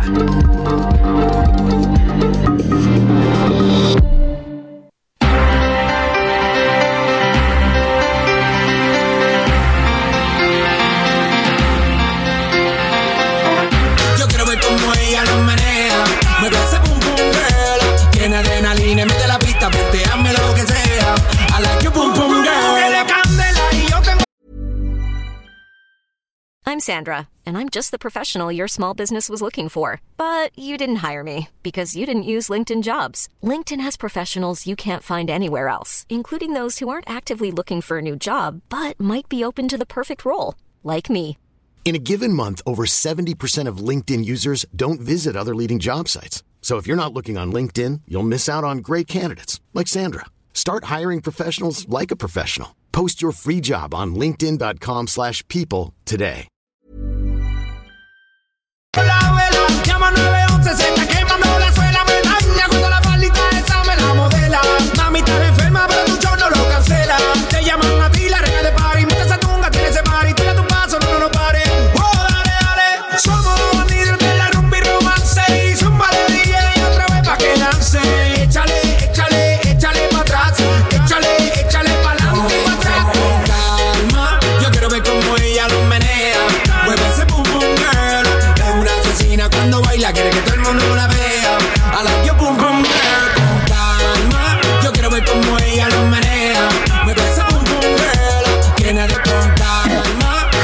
Estamos escuchando con calma. Así es el título de esta canción del cantante puertorriqueño Daddy Yankee. Estará en concierto en el Foro Sol de la Ciudad de México este fin de semana como parte de su retiro musical y se despide con la gira del adiós a la cual denominó la última vuelta World Tour. Escuchemos un poquito más de quien es considerado el rey del reggaetón.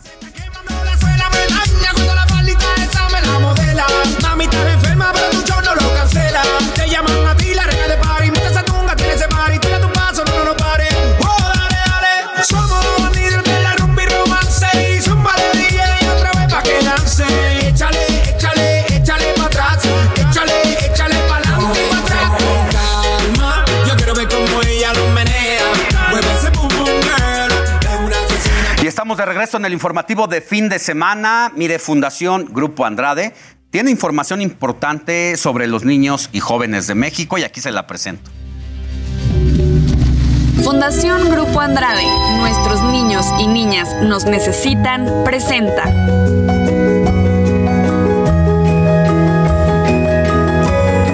Tu causa, mi causa. Fundación Grupo Andrade, en su constante misión de mejorar las condiciones de vida de las niñas y niños de México, arrancó con la temporada navideña. Esta es una temporada importante para todas las personas porque trae magia, alegría y bondad. Esto fue posible el pasado 2 de diciembre en Fundación Amanc, donde encendimos el árbol navideño en compañía de las maravillosas voluntarias y voluntarios de Grupo Andrade, quienes se organizaron para llevar adornos y decorar el árbol de Navidad junto con las pequeñas y pequeños y así iniciar los festejos navideños. En este día tan especial, también contamos con la participación del talento de Heraldo Televisión, quienes ayudaron con el encendido de las luces. Todas y todos participaron en decorar el árbol con adornos alusivos a la época. Además, las pequeñas y pequeños también pudieron integrarse con el voluntariado y talento, plasmando la diversión que les trajo este día. Pero eso no es todo, ya que también se pudo disfrutar de un convivio donde las personas unidas por el espíritu navideño disfrutaron de la deliciosa comida. Las sonrisas de las niñas y niños, el resplandor en sus rostros y su gratitud se plasmará como un recuerdo inolvidable. En estas fechas es muy importante valorar la paz y la generosidad hacia nuestras personas semejantes y compartir con aquellas que más lo necesitan. Gracias al talento de Heraldo Televisión y a todas nuestras voluntarias y voluntarios que lograron traer felicidad nuevamente a esta fundación. Gracias por un día lleno de bondad y magia. También queremos agradecer a todas las empresas de Grupo Andrade que ayudaron con los adornos y que lograron embellecer no solo el árbol de Navidad, sino al día y mes entero. En Fundación Grupo Andrade continuaremos con nuestra labor de ayudar a la infancia de nuestro país y en estas épocas decembrinas les deseamos salud, prosperidad, amor, alegría y felices fiestas.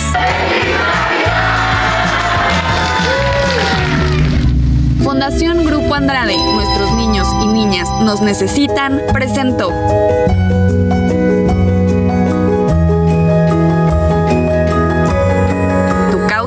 Mi causa.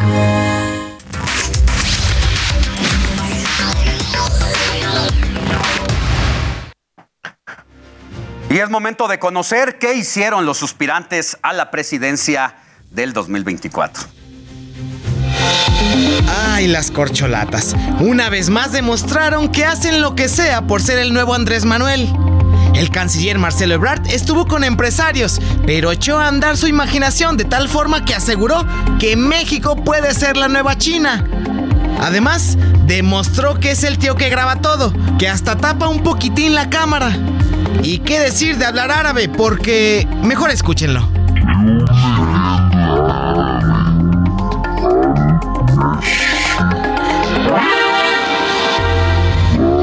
Ahora bien, el secretario de Gobernación, Adán Augusto López, ya le tienen un distintivo en el sureste mexicano. Y cómo no, si su apellido es López.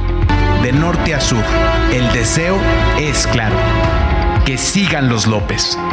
Mientras que el hijo desobediente, Ricardo Monreal, anduvo por España en la reunión interparlamentaria, donde bromeó con los próximos comicios de nuestro país.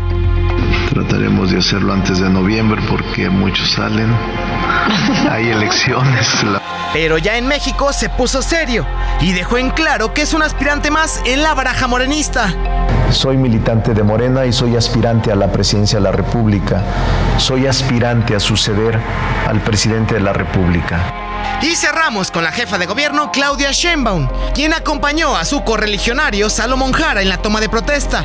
Ahí consiguió unas porras de presidenta. Es un honor estar con Claudia hoy. Es un honor estar con Claudia hoy. Ya que andamos en esas, a Sheinbaum le compusieron su propia versión de Ya Supérame de su banda favorita, Grupo Firme. Te juro que Claudia la va a hacer bien, porque las mujeres pueden también.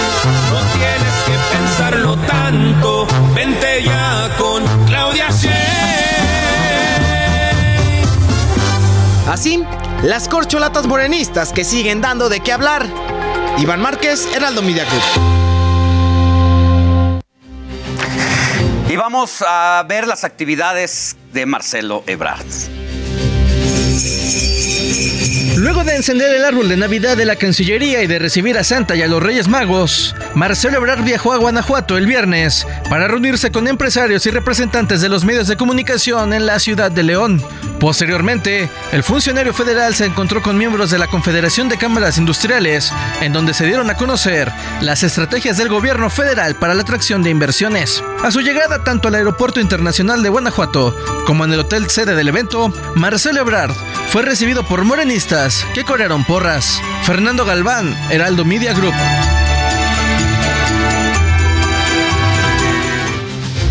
Así el canciller de la República, pues haciendo este tipo de actividades, pero para este sábado va a tener eh, una participación en un foro. ¿Qué sigue para México? Continuidad con cambio, mismo que se va a llevar a cabo en el World Trade Center en la Ciudad de México. Mientras tanto, Adán Augusto López tiene leves problemas de salud y subió un par de mensajes a sus redes sobre esa situación.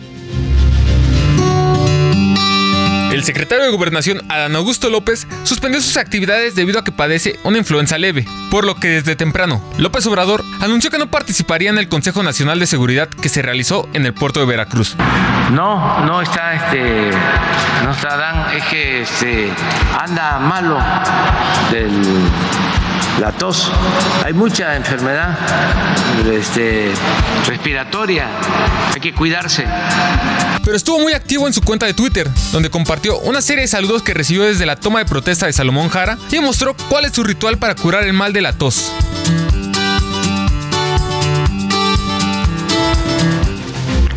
Bueno, sí, yo no sé si usted ha tenido esta experiencia, ya sea consigo mismo o con algunas personas cercanas a su familia, a sus amigos, de que hay una serie de contingencia silenciosa, aparentemente, porque eh, sí, nos hemos enfermado en este caso de, de, la tos de manera fuerte en las últimas dos semanas y de ahí para acá hay que cuidarse mucho con estos cambios de temperatura. Y una de las cosas que no ha alentado últimamente el gobierno, pero que deberíamos hacerlo, es volver al uso del cubrebocas, porque precisamente a raíz de haber dejado de usarlo es que se han incrementado todo tipo de enfermedades virales.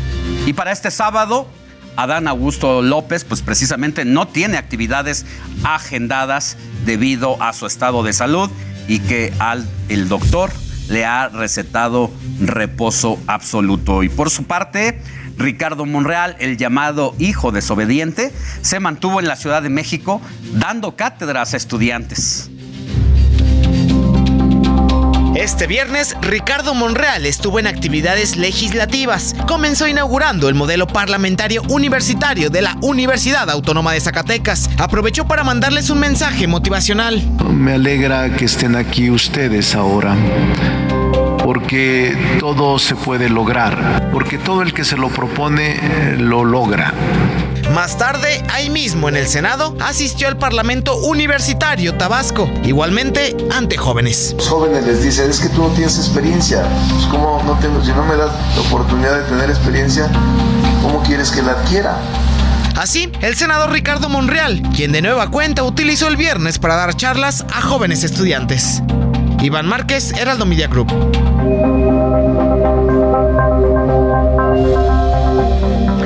El senador morenista no tiene actividades registradas para este fin de semana, aunque de un momento a otro todos estos candidatos que hasta este momento no tienen algún evento programado pueden aparecer como ha ocurrido en las últimas semanas de un momento a otro o bien a través de sus redes sociales. Y mientras tanto, la jefa de gobierno Claudia Sheinbaum ya reveló, ¿qué cree?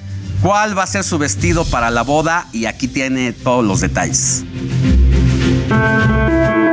Este viernes, la jefa de gobierno capitalino, Claudia Sheinbaum, asistió a la sesión ordinaria del Consejo Nacional de Seguridad Pública número 48, que encabezó el presidente Andrés Manuel López Obrador en Veracruz, en coordinación con gobiernos estatales, Gobierno de México, Secretaría de Marina y Secretaría de la Defensa Nacional, en donde comentó que se construye la paz y seguridad para los habitantes.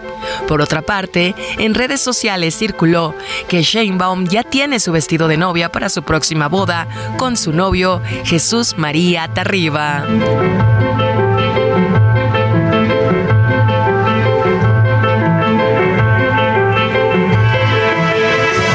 la jefa de gobierno tampoco ha reportado actividades programadas para lo que resta de este fin de semana. Y por si tenía el pendiente de qué hizo el presidente López Obrador, pues va a estar en una gira por el sureste mexicano para supervisar el tren Maya, donde visitará Chiapas, Tabasco, Quintana Roo, Yucatán y Campeche, donde será la rueda de prensa del próximo lunes. Entramos también a otros temas políticos porque la bancada de Movimiento Ciudadano en la Cámara de Diputados ha presentado una denuncia formal ante el INE por el uso de recursos públicos para promover la marcha y el cuarto informe de gobierno del presidente López Obrador del pasado 27 de noviembre. También señaló que se debe sancionar los actos anticipados de campaña de las llamadas corcholatas de Morena y el uso de programas sociales con fines electorales.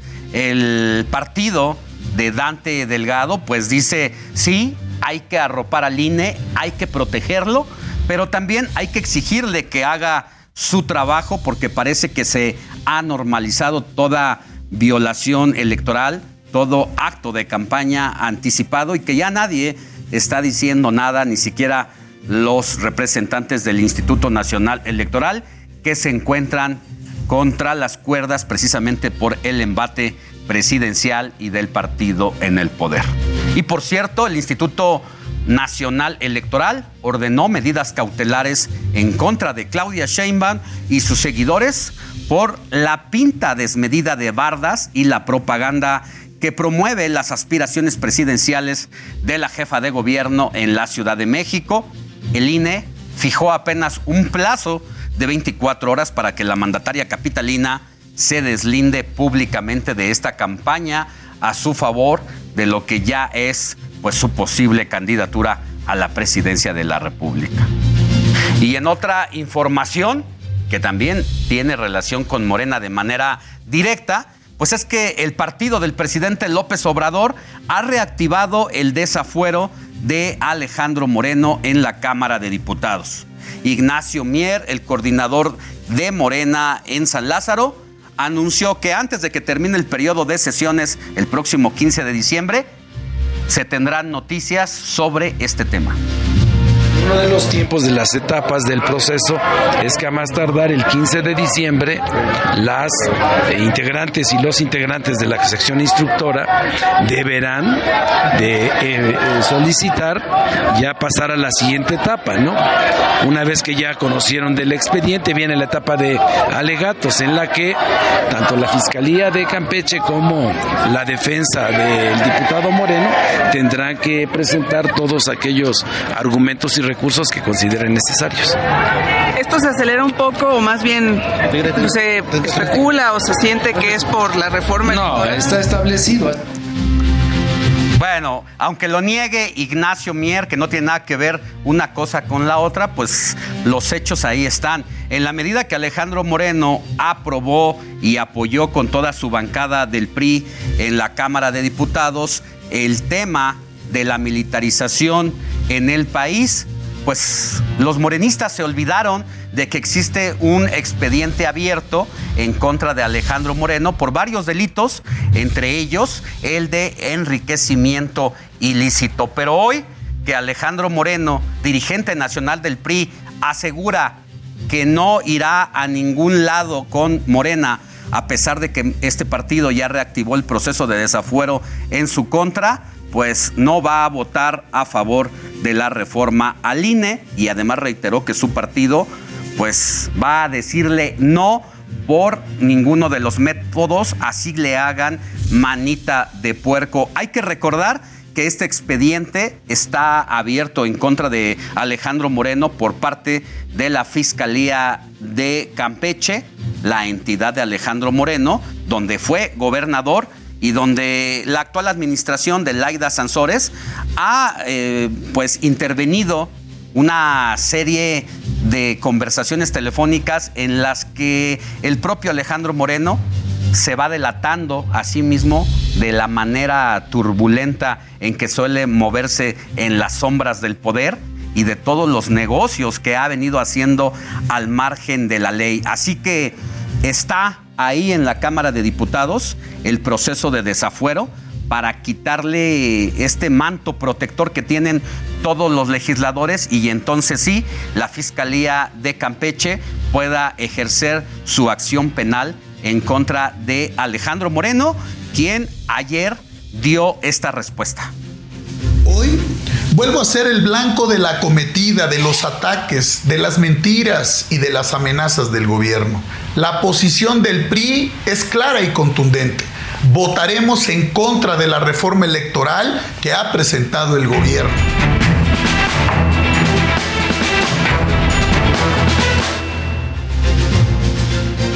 Vámonos a asuntos de seguridad. El ex procurador Jesús Murillo Caram seguirá en la cárcel. Así lo definió el juez de control Marco Antonio Fuerte, quien le negó la prisión domiciliaria luego de una audiencia de más de siete horas en el reclusorio norte. Al término de la audiencia, su abogado Javier López dijo que van a apelar la resolución en contra de su cliente increíble que una persona de 74 años que tiene todas estas enfermedades que se pudieron demostrar eh, con todas las evidencias que se, que se mencionaron, pudiera tener eh, intenciones de fugarse o, o, que prevalezca un riesgo de fuga. Eh, acudiremos a, a, las siguientes instancias. ¿De qué instancias estamos hablando, abogado? Eh, pues seguramente apelaremos. Ajá, van a apelar. Ajá. Y durante la sesión del Consejo Nacional de Seguridad Pública, en Veracruz. Rosa Isela Rodríguez, titular de la Secretaría de Seguridad y Protección Ciudadana Federal, afirmó que nuestro país no está condenado a la guerra. Que estamos en el camino correcto, que la pacificación de México es posible. Nuestra convicción es que México no está condenado a la guerra México, nuestro México, está destinado a la paz. Y un juez dictó prisión preventiva contra Francisco Arturo N., director responsable de obra del Colegio Repsamen aquí en la Ciudad de México por su presunta responsabilidad en la muerte de 26 personas, entre ellas 19 menores de edad. Esto durante el sismo de 2017 que evidenció una serie de irregularidades en que se había construido, ampliado ese colegio y que había pasado desapercibido hasta que vino el sismo y evidenció con una desgracia en la que murieron 26 personas. Y en Iztapalapa, autoridades implementaron un fuerte operativo de seguridad con 530 elementos y 57 unidades tácticas de la Secretaría de Seguridad con la finalidad de contener los altos homicidios y secuestros que aumentaron en la alcaldía durante las últimas semanas. Mientras tanto, en Tamazuchale, esto en San Luis Potosí, se registró una balacera en las afueras del centro penitenciario estatal que dejó dos internos muertos que apenas habían recobrado su libertad. Y Jalisco se ve una vez más envuelto en un enfrentamiento a balazos, supuestamente proveniente de Zacatecas, y es que la noche de este viernes, en la zona de Los Altos, se reportaron diversos bloqueos en puntos carreteros. De acuerdo con la Fiscalía Estatal, no se reportan heridos ni víctimas mortales derivado de estos actos. Y no olvide que se puede poner en contacto con nosotros a través de nuestro WhatsApp, que es el 55 91 63 51 19. Recuerde que ahí puede poner todas las preguntas, saludos, felicitaciones, pero sobre todo denuncias ciudadanas porque somos el enlace con la autoridad correspondiente. Y aquí tenemos algunos mensajitos. Buenos días, Alex, te felicito por el programa. A ti y a todo tu equipo, soy Rocío Morán. Buen día, Alejandro, y a todo tu equipo que integra el gustado programa del fin de semana, que nos acompaña pues sábados y domingos que sigan los éxitos. Soy la señora Vicky de Monterrey, Nuevo León. Hay que recordar que todos los sábados y domingos estamos por radio por el 98.5 de FM en todo el Valle de México y en distintas frecuencias radiofónicas a lo largo y ancho del país y por televisión a través del canal 8 de TV abierta y en distintos canales de televisión de paga. Estamos todos los sábados de 8 a 10 de la mañana. Así que no dude en escribirnos. Le repito, el WhatsApp, el 55 91 63 51 19. Vamos a una pausa y volvemos con más información.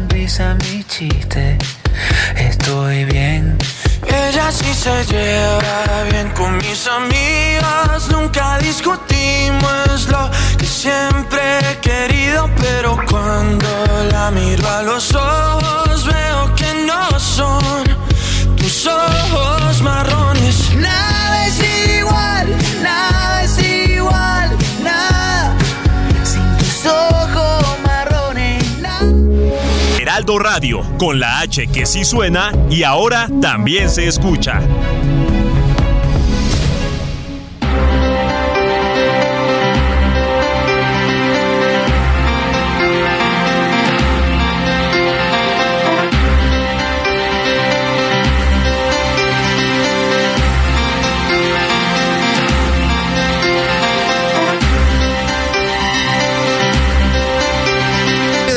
Exteriores de Ucrania señaló que varias embajadas en la Unión Europea habían recibido paquetes con ojos de animales descrita como una campaña de terror bien planeada. Los paquetes estaban empapados con un líquido que aparentemente es sangre. La Unión Europea acordó imponer un precio máximo de 60 dólares al barril de petróleo ruso como medida para restringir el ingreso de dinero a Moscú. Estados Unidos apoyó la decisión. El ex analista de la CIA, Edward Snowden, recibió finalmente su pasaporte ruso, con lo que no podrá ser extraditado a otro país. Snowden prestó juramento tal y como lo estipula la ley. Sin embargo, no hizo declaraciones sobre este evento. La Organización Mundial de la Salud calculó que un 90% de la población en el planeta goza de cierta inmunidad al coronavirus. Asimismo, la OMS alertó que la reducción de la vigilancia de los contagios abre la puerta a una nueva variante que puede superar la dominante Omicron.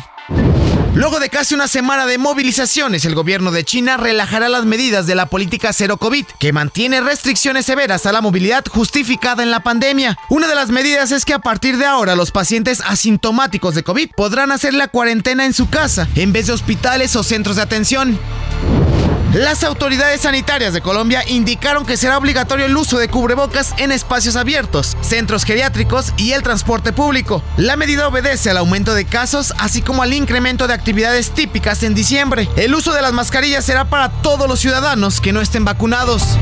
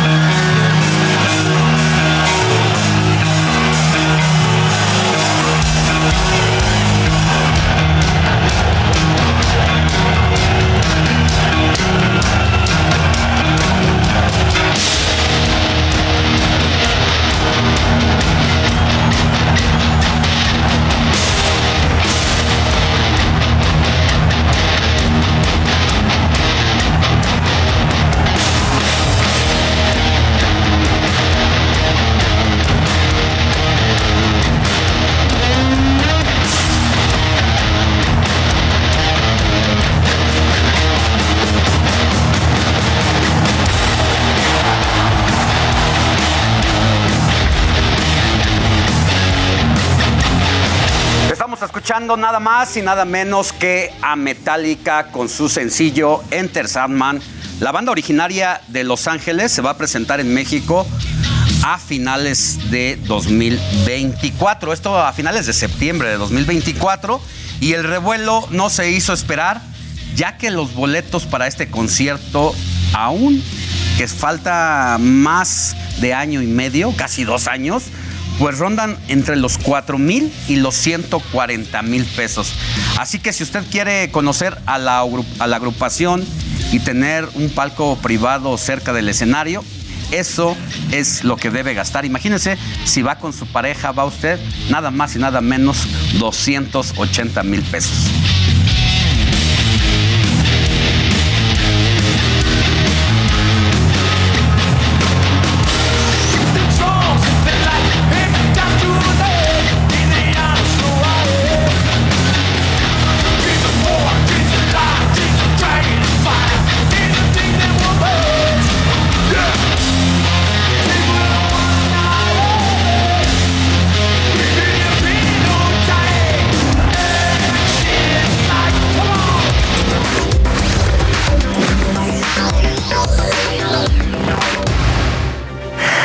Finalizó la fase de grupos del Mundial con 16 selecciones que terminaron su participación en este torneo. Y como cada Copa del Mundo, la primera ronda dejó algunas sorpresas, como fue en esta ocasión la eliminación de Alemania, una candidata incluso a ganar el certamen, Uruguay, Bélgica y Ecuador, que eran favoritas para avanzar en sus respectivos grupos. Y en un hecho histórico, esta es la primera vez en la historia de los mundiales que siguen con vida representantes de los cinco continentes. Por América están las potencias futbolísticas Argentina y Brasil, así como Estados Unidos. Por Europa hablamos de Croacia, España, Francia, la campeona Inglaterra, Países Bajos, Polonia, Portugal y Suiza. Los asiáticos son las grandes revelaciones de este torneo.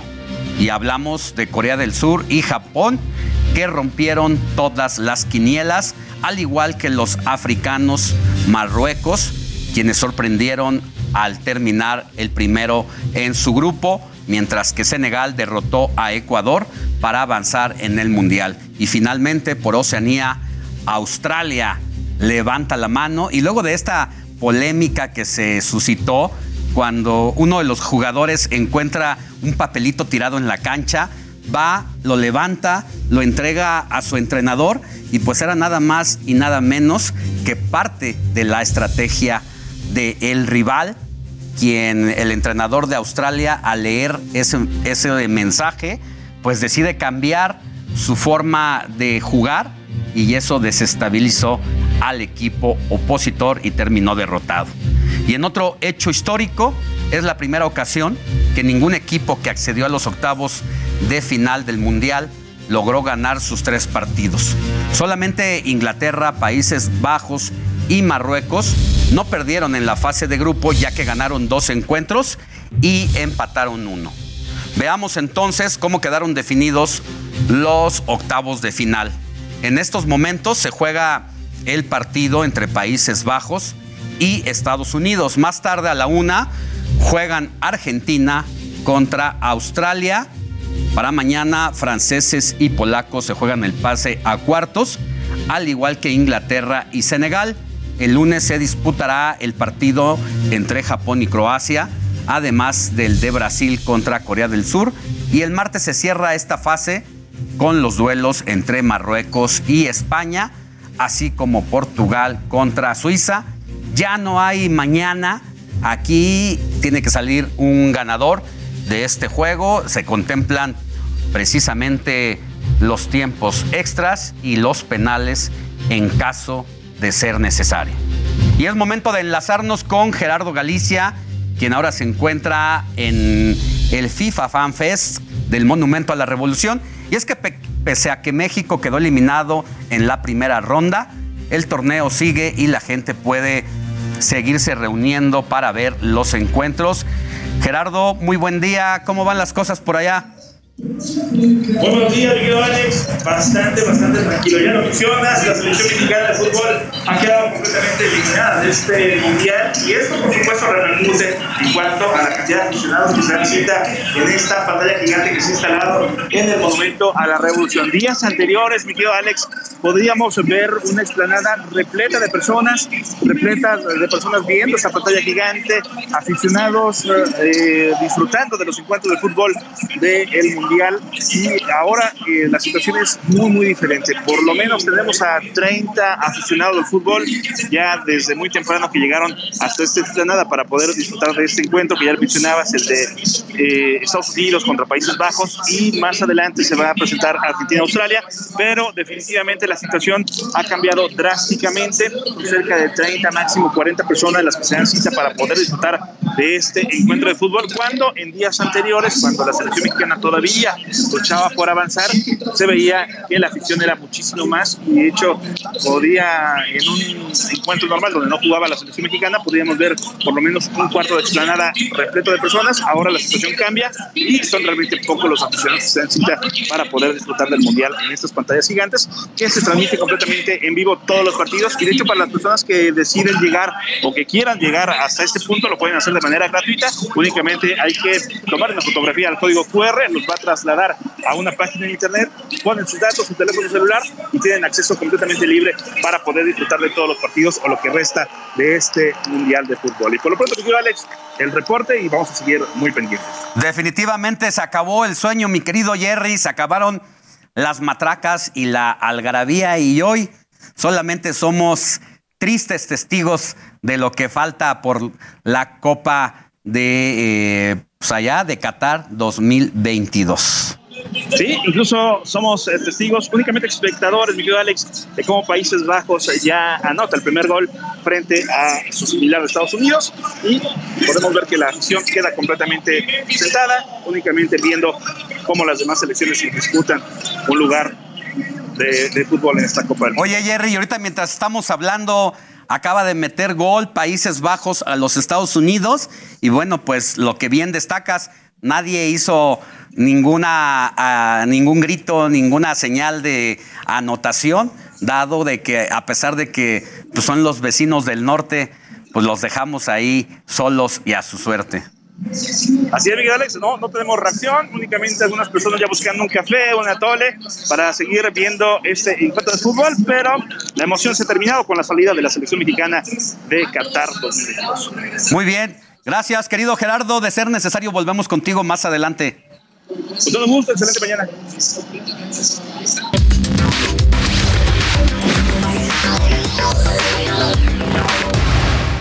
Que los directivos dejaran de meter las manos. Es este una mala selección. No creo que hoy en día estemos excusando o festejando su mal desempeño. La única cuestión son los directores técnicos. Una decepción ya acostumbrada. ¿Por qué tienen que llegar a jugar como en el último partido si lo deben de hacer desde la primera ves que juegan. Pues sí, esto es lo que opina y piensa la gente de nuestra selección nacional mexicana que pues ante la eliminación en este mundial pues generó descontento y decepción en todos los mexicanos. Y sin duda el malestar de los aficionados está justificado ya que México finalizó su participación en el puesto 22 de 32 selecciones en el Mundial de Qatar. Se trata de la peor actuación del conjunto azteca en, en Copas del Mundo desde Argentina 1978, cuando también se quedó sin avanzar al cuarto partido. Uno de los principales responsables de este pobre desempeño de nuestros futbolistas mexicanos, pues ha sido sin duda Gerardo Martino, quien era el quinto director técnico mejor pagado de Qatar, con un salario anual de casi 3 millones de dólares, según el sitio especializado Finance Football.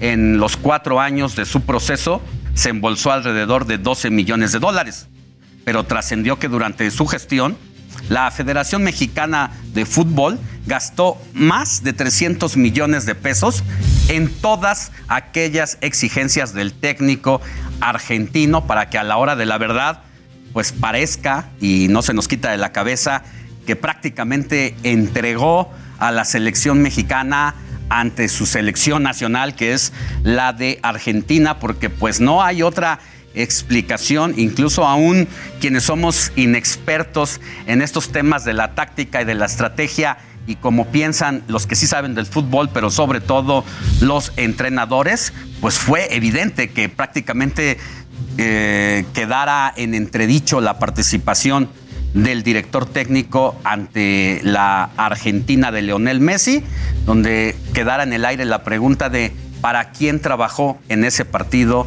el Tata Martino. Incluso ante estos señalamientos ya hay una piñata del Tata Martino, la famosa Piñatería Ramírez, no perdió el tiempo para sumarse a este odio colectivo del ex técnico de la selección mexicana. Y digo ex técnico porque pues ya prácticamente lo que se sabía ya ocurre, presenta su carta de renuncia y en esta temporada navideña los aficionados tendrán la forma perfecta de desquitarse y sacar todo su enojo y tristeza, que además viene acompañada de billetes de utilería y una bandera argentina. Y aunque, aunque no todo fue malo para la selección, y es que uno de los jugadores que más llamó la atención que logró lucir es el todavía jugador de Pachuca, Luis Chávez, luego de su tremenda actuación durante el Mundial. Ahora varios equipos en Europa ya buscan de sus servicios.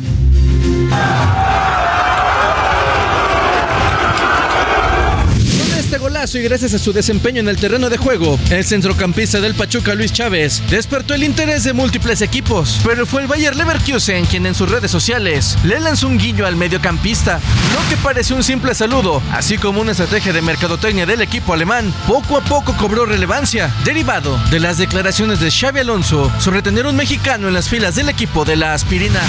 A pesar de que hasta el momento no se sabe si existe un acercamiento real, ya se habla de que Chávez no regresaría al Pachuca. Pero ojo, quien quiera los servicios del jugador tendrá que desembolsar 6.5 millones de euros y convencer al club hidalguense de que se deshaga de una de sus perlas, el cual tiene contrato hasta 2025. Aunque todos sabemos que, tarde o temprano, el futuro de Luis Chávez estará en Europa. Fernando Galván, Heraldo Televisión. Debido al fracaso de la selección en el Mundial de Qatar, la Federación Mexicana de Fútbol anunció una reestructuración total de cara a la siguiente Copa del Mundo que será en casa en los próximos 60 días. Se va a hacer un análisis a profundidad de toda el área deportiva de la federación en el que también se contempla el desempeño de los directivos, entrenadores, jugadores y hasta televisoras para que no se repita el pobre desempeño del tricolor en el terreno de juego. Y justo para conversar sobre este tema, entro en contacto con alguien que sabe mucho de estos temas, mi querido Luis Enrique Alfonso, periodista deportivo. Buenos días, Luis Enrique, ¿cómo estás? ¿Cómo estás, Alejandro? Buen día. Pues eh, todavía con este trago amargo de no ver a la selección mexicana mínimo peleando por el quinto partido, eh, nos estancamos, retrocedimos, porque cuando pensábamos que el Tata Martino había sido contratado para dar este salto de calidad, para llevar al fútbol mexicano a otro nivel, en lugar de aspirar a, este, a esta opción que se ha quedado corta desde México 86, que es cuando la selección mexicana, recuerdan, pierde aquel partido contra Alemania en Monterrey, que increíblemente lo sacan del Estadio Azteca. A partir de ahí se vino una ola de escándalos, los cachirules. Y después ha sido cíclica este tipo de fracasos. En el 94, 98, 2002, cuando perdemos con Estados Unidos, 2006, que nos quedamos eh, cerca con Ricardo Antonio Lavolpe con Argentina, 2010, que se viene otro, otro fracaso más, 2014, donde casi ahí merecíamos no ir a la Copa del Mundo. Recuerdan que nos echó la mano Graham Susi. 2018 en Rusia, donde otra vez jugamos como nunca y perdemos como siempre. 2022, que ahora ni siquiera calificamos a la siguiente ronda. Y hago este panorama, Alejandro, este contexto eh, histórico, este compendio para entender que la bronca no nada más es del Tata, ¿eh? Porque mañana va a llegar Juanito Pérez y mañana puede llegar el Piojo, puede llegar Almada. El tema es el sistema que está totalmente podrido por dentro. Dabas algunos datos de quiénes son los dueños de la pelota, pero hay cotos de poder en el fútbol mexicano, los cuales no se ponen de acuerdo. Y que es cierto, el fútbol negocio tiene que ser, pues obviamente indispensable, porque si tú metes un peso vas a querer ganar o ese uno o más, pero donde no creo que no está peleado con el fútbol y el desarrollo del fútbol mexicano, porque hay varios temas, es producto de un todo. Pero el Tata Martino es el eslabón, es digamos, el villano en el que hoy todo mundo está, está atizando. Pero John de Luisa, y luego llama Jaime Ordiales. Jaime Ordiales, que fue un directivo que hizo pedazos a Cruz Azul en un año y como premio le dan ir como director de selecciones nacionales. O sea, analicemos realmente cada escollo que hay y si realmente se van a poner de acuerdo los dueños de la pelota para tratar de impulsar, potenciar eh, la Liga Mexicana porque del, del 100% que había de jugadores, Alejandro, representando a México en la Copa del Mundo de Qatar, el 61% eran de la Liga MX. Y hoy la Liga MX está estancada, es una liga mediocre que permite demasiada competencia y que no castiga a quien no hace las cosas mal con esta abolición del ascenso-descenso. Luis Enrique, ¿realmente son villanas las televisoras? ¿Cuánto influye realmente en que se haya estancado el fútbol mexicano? Es que yo creo que no es una cuestión de villanía, es una cuestión de intereses, es una cuestión de, un modelo de negocio en el cual pues obviamente tú vas a darle prioridad a tu, a tu inversión, ¿no? Si como televisora tienes gran parte de toma de decisiones en el fútbol mexicano, porque también eres dueño de equipos y porque eh, ves el tema de los patrocinios y el tema mercantil antes de lo deportivo, pues obviamente incluso vas a querer potenciar a tus jugadores a los cuales son tuyos. Y muchas veces hemos dicho, hay jugadores que han llegado a la selección porque juegan en un equipo de las televisoras, la neta, no estamos diciendo ninguna mentira, pero hoy por hoy tenemos que, como gitanos, no escondernos las cartas, Alejandro, y ser muy claros e incluso como afición exigir, como incluso el discurso como prensa, tiene que ser otro ya. Hoy tenemos que evolucionar todos y las televisoras en este modelo deportivo negocio que estamos involucrados desde hace muchos años, porque recordemos que el modelo de México 86 fue impulsado por una televisora, ¿no? Porque el gobierno de Miguel de la Madrid Hurtado, y tú lo debes saber mejor, después lo del sismo estaba alicaído y fue el que dijo, a ver, nosotros vamos a hacer, vamos a potenciar esta Copa del Mundo. A raíz de ahí ya se quedaron con, con, gran parte de, de, de, esta, de este pastel y si lo van a hacer nada más, por Dios, que volteen a ver al desarrollo del fútbol. Si van a estar realmente inmiscuidos, porque no lo van a soltar, Alejandro, eso que quede claro, no lo van a soltar, al menos que realmente podamos tener y podamos visualizar un cambio, un cambio que vaya en el crecimiento del fútbol mexicano, que quite los, una gran cantidad de extranjeros. Por ejemplo, hablamos hace rato de Luis Chávez. No estamos en contra de que vengan extranjeros. ¿Tú sabes con quién aprendió a hacer los tiros libres ahora con ese golazo que hizo? con un extranjero, con Juan Arango, extraordinario venezolano, se quedaba a, practicar horas al final. Y ahí también viene la reflexión. Muchos decimos que son demasiado extranjeros de medio pelo. En lugar de contratar ocho, ocho de medio cachete, tráete tres buenos. pero también mucho tiene que ver el futbolista mexicano qué tanto quiere crecer y qué tanto se involucra. Luis Chávez es un ejemplo, un tipo que se quedaba al final a practicar los tiros libres, a ser constante y hoy llega a su premio en la Copa del Mundo. Creo que este cambio de mentalidad tiene que llegar. La repetición de horas para llegar a ser mejor en lo que te desempeñas, ahí se ve el reflejo. Hablas precisamente un tema muy relevante, la participación de futbolistas extranjeros en el balompié nacional. No estamos en contra de los futbolistas extranjeros, pero tener eh, ocho, jugadores, hasta ocho de once en la cancha, pues eso merma la participación y el desempeño, hablando precisamente de las horas de repetición y de experiencia que necesita alguien para encontrar el éxito y ser de los mejores en lo que hace. Sí, y sabes dónde también hay un tema que hay que apostarle, invertirle más en la materia prima. Hay una gran cantidad de talento en México, pero los visores ganan muy poco.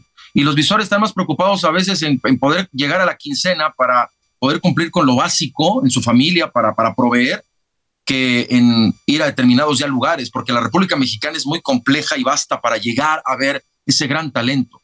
Y muchos equipos se quedaron atrapados en los 80s, 90s, que decían, pues, por ejemplo, Pumas. Pumas era de, vengan, yo aquí estoy, no pasa nada, yo, yo soy el gran captador. Le comieron el mandado y surgió Pachuca, y surgió Santos, y ahora estos equipos van y, tienen y captan a grandes jugadores, pero hay que remunerar mejor a esos visores, a los formadores. El que llevó a Cuauhtémoc Blanco al América, Diego Coca, por ejemplo, este, el Cuca que le decían, ganaba muy poco dinero, pero tenía esta capacidad de ir y meterse y estar y, y buscar. ¿Dónde están esos formadores que realmente tienen que ser mejor remunerados? A partir de ahí me parece que tenemos que ser muy, muy, muy inteligentes en, en, rascar, en escarbar. Estados Unidos en este momento lo decías, está ganando, está perdiendo por cero contra Países Bajos, pero está en la ronda de octavos. Y yo te digo algo, si ya decidimos como estructura de fútbol mexicano olvidarnos del el sur, donde estaba el fútbol y el crecimiento con la Libertadores, la Copa América y demás, y si vamos a estar en este matrimonio forzado con Estados Unidos, aprendámosles algo, Alejandro. Sí. Aprendamos a cómo se maneja el fútbol. Lo que están haciendo en Estados Unidos es interesante porque ya dejaron esa cultura de agarrar a las estrellas que ya van de salida para incluirlas en su club y ahora están yendo precisamente a visorear y a agarrar jovencitos a los que trabajan y lo mismo nos queda 30 segunditos, pero decir, hay que echarle ojo a lo que está pasando en Corea, ¿eh? No por algo llegaron así a esta nueva ronda y a Japón. Sí, ¿no? O sea, no en 2010 dijeron vamos a ser campeones no lo lograron. Ahora están construyendo una generación para en 2026 ser grandes anfitriones. Yo creo que la vara te la pones tú y es cierto, Estados Unidos tiene otro sistema, otra economía, otro modelo, pero hay que tropicalizarlo y aprender un poco de lo que está ocurriendo, porque si no, los vamos a ver cada vez más lejos, Alejandro. Luis Enrique Alfonso, periodista deportivo, muchas gracias por tu participación y hablemos más seguido de fútbol y de otros deportes. Nos echamos aquí todo el desayuno, los chilaquiles los invito, Alejandro, no pasa nada. Bien, gracias. Vamos a una pausa y volvemos con más información. Radio, la H se lee, se comparte, se ve y ahora también se escucha.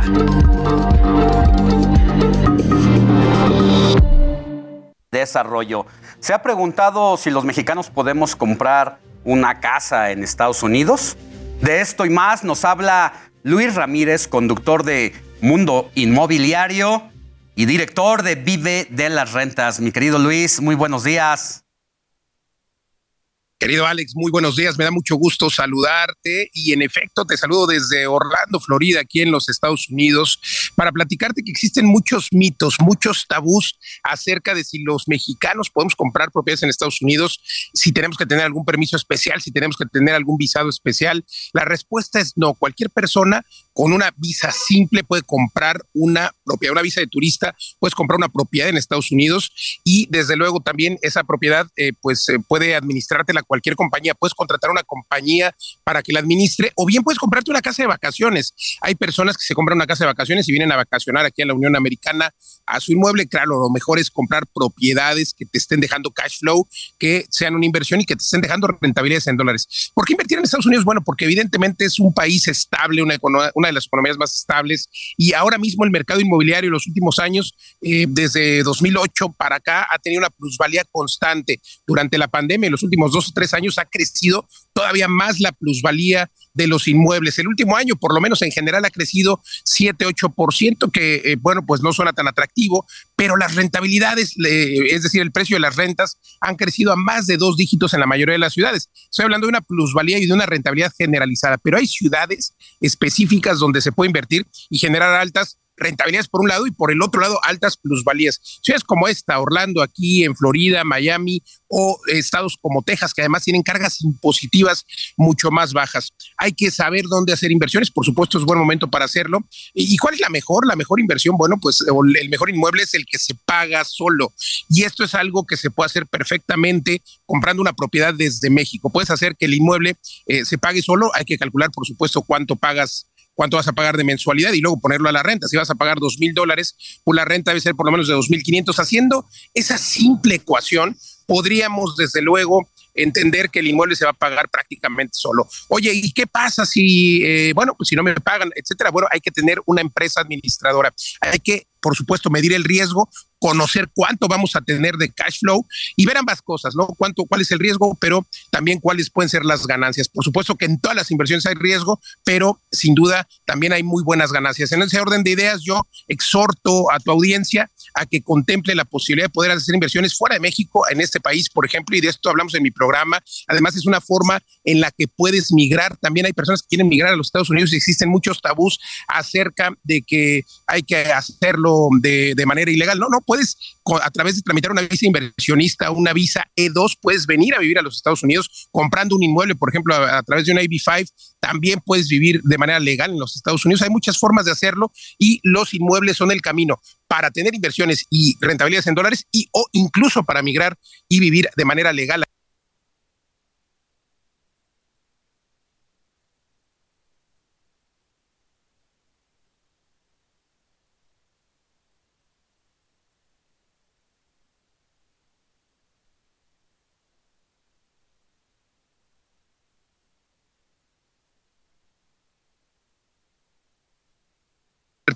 Eh, dicen que se viene una recesión, que hay que ahorrar. Sí, hay que ahorrar, pero invirtiendo en bienes raíces. Esa es la forma de, que, de hacer crecer tu dinero, porque la inflación nos va a alcanzar. Así es de que escríbanme, me encuentran en Facebook, en Twitter, en Instagram, en todos lados como Luis Ramírez, Mundo Inmobiliario, y ahí con gusto Alex, les comparto este ebook sin costo sobre cinco lugares donde invertir ahora mismo rentabilidades. Y bueno, pues nos escuchamos aquí en punto de las cuatro de la tarde en justamente en el programa vive de las rentas. Muchas gracias, mi querido Luis.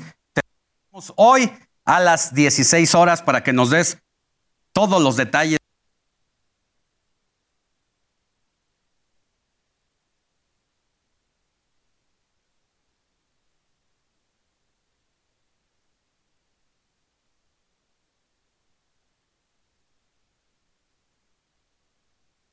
Internacional de las Personas con discapacidad. Y precisamente esta semana tuve la oportunidad de charlar con Adriana Macías. Es una conferencista y autora de cuatro libros. Ella nació sin brazos, por lo que tuvo que adaptar sus pies para poder realizar todas las actividades diarias que le permitan valerse por sí misma. Nos compartió en qué cree y su mayor deseo en esta vida. Adriana es el claro ejemplo de la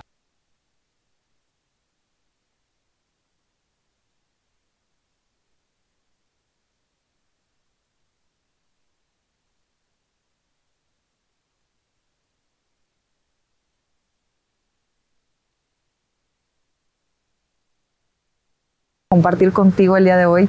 Pero cuéntanos, por favor, defínete quién eres. Ay, bueno, yo soy una mamá, ama de casa en tus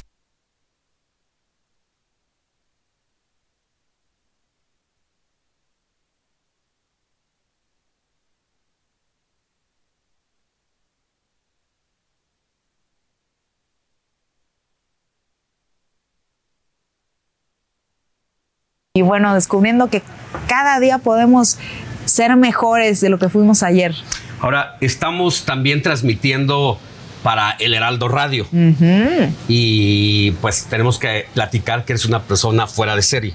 Ay, sí, todo el mundo estará pensando qué padre, pero todo eso que les platiqué lo he hecho con las patas, pero bien, ¿no? No, y excelentemente bien. Sí, fíjate que yo nací sin brazos y desde bebé empecé a hacer todas las cosas con los pies. Creo que eh, no cabe duda que nuestro cuerpo es extraordinario, que la práctica, la constancia, el compromiso, la disciplina hacen que eh, tus pies se puedan convertir en tus manos. Ahora, ¿tiene mucho que ver cómo nos llevan los papás en la vida? Yo creo que sí, definitivamente. En su momento son un- un- una base fundamental, el cómo te van orientando tus papás. Pero después es el compromiso personal de cada uno de nosotros, porque tus papás pueden eh, elegir y decidir respecto a ti cuando eres un bebé, cuando eres un niño. Pero en el momento que eres un adolescente, tienes la capacidad de elegir si le das continuidad a todo ese trabajo, si le das un valor y, lo catapultas para que se multiplique con tu esfuerzo, con tu perseverancia. Creo que va mucho del compromiso personal también de cada uno de nosotros. ¿no? ¿Tú crees que el ser humano pierda mucho tiempo en quejarse de sus circunstancias, de su entorno, de la manera en que le toca vivir? Yo creo que sí, nos distraemos, ¿no? Nos distraemos, de repente eh, es, es lo primero que sale y, y bueno, tendría que ser así porque pues somos humanos y necesitamos quejarnos si está haciendo frío, si hace calor, si ya me picó esto, pero eso no va a cambiar nada, ¿no? Eh, lo que sí puede cambiar es la acción, el que hagamos algo al respecto. ¿En quién crees tú o en qué crees? ¿Te encomiendas algo? Sí, claro. La espiritualidad es muy importante para cada uno de nosotros, sobre todo el que tú creas en ti, confíes en ti. Eso es lo más importante, que confíes en tus talentos, que confíes en quién eres tú, que confíes que todos tenemos una misión y, que tenemos que cumplirla, que a veces nos distraemos en los obstáculos del día a día, pero cuando nosotros nos proponemos y nos enfocamos en cuál es nuestra misión, yo creo que suceden milagros. ¿Cuál crees que es tu misión en la vida? Pues mira, yo cuando era niña me preguntaban qué quería hacer y yo de verdad con mucha ilusión decía, yo quiero ser sirvienta. Y Dios me lo concedió. Soy una mujer que se dedica a servir. Me han prestado los escenarios para compartir un mensaje de superación. De repente tomo la pluma prestada también y a través de mis libros comparto. Y bueno, hoy en día el chelo se ha convertido en eh, Marcelo, le digo yo, ¿verdad? Mi instrumento musical se ha convertido en una oportunidad para desahogar todas las frustraciones, decepciones que todos los seres humanos tenemos en el arte, en crear, porque todos tenemos momentos difíciles y esas decepciones y esas tristezas. La pregunta es, ¿qué vas a hacer con todo eso? ¿Vas a crear algo que, que te haga fuerte o te vas a dedicar a llorar y a hacer un mundo más gris de lo que de repente aparenta ser? ¿Tú crees, has tenido la oportunidad a lo mejor de saberlo? Si en las conversaciones, las conferencias que ofreces a nivel internacional, ¿le has podido tocar y cambiar la vida a alguien? Ay, yo espero que sí, ¿no? Bueno, yo no sería la indicada para decirlo. He cambiado muchas vidas. Ay, imagínate qué locura. No, yo, yo no creo que yo no tenga tanto poder. Creo que las personas me ven como ese post-it amarillo grandote que de repente se aparece en la vida y te recuerda todas las cosas increíbles que tienes. Para empezar, te recuerda que tienes dos brazos, ¿qué vas a hacer con ellos? ¿no? Yo no sé si te habías puesto a pensar en ellos antes de verme. Yo no sé si les hayas dado una misión, pero yo creo que sí soy ese post-it amarillo que te recuerda que si yo puedo hacer esto, tú puedes hacer el triple de lo que yo he logrado. Yo creo que sí, conozco a Paul Villafuerte, es un joven de Naucalpan que pues anduvo en muy malos pasos, cosa que se arrepiente en algún momento de su vida. Tuvo la mala fortuna de perder una extremidad, una pierna, pero ha cambiado la cultura del chico del barrio, sobre todo de esa zona y de muchas más, porque en lugar de ponerse a llorar su, su pena, que sí lo hizo un rato, después puso un gimnasio al aire libre. Y hoy se le llama el Valle del Mamado y todos los chavos ya no quieren estar pisteando en la calle, quieren tener un cuerpo físico que sea eh, impresionante y que los ocupe de otra manera. Y yo creo que seguramente en las conferencias, tocando el instrumento que tocas, que no cualquiera incluso, eh, y la manera en que les has tocado el corazón, yo creo que sí ha sido motivo de inspiración. ¿Qué es la felicidad para ti?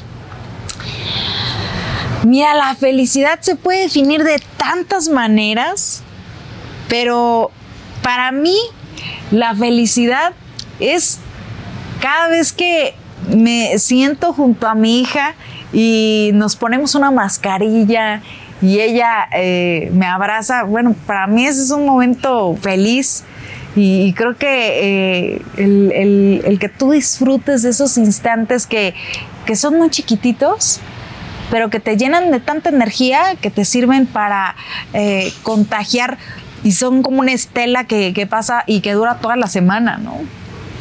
Estás escribiendo cuatro libros, has escrito cuatro libros. ¿Cuál fue el último que escribiste? El último se llama Enamórate de ti. Enamórate de ti. ¿Qué, qué cuentas? En este libro, Enamórate de ti, comparto, bueno, pues mi historia. Eh, decidí ser mamá soltera hace ya cuatro años y bueno, pues fue todo un gran reto trabajar el amor propio y yo lo comparto hoy en día en ese libro. Es un casi un cuento de hadas donde logro soy yo.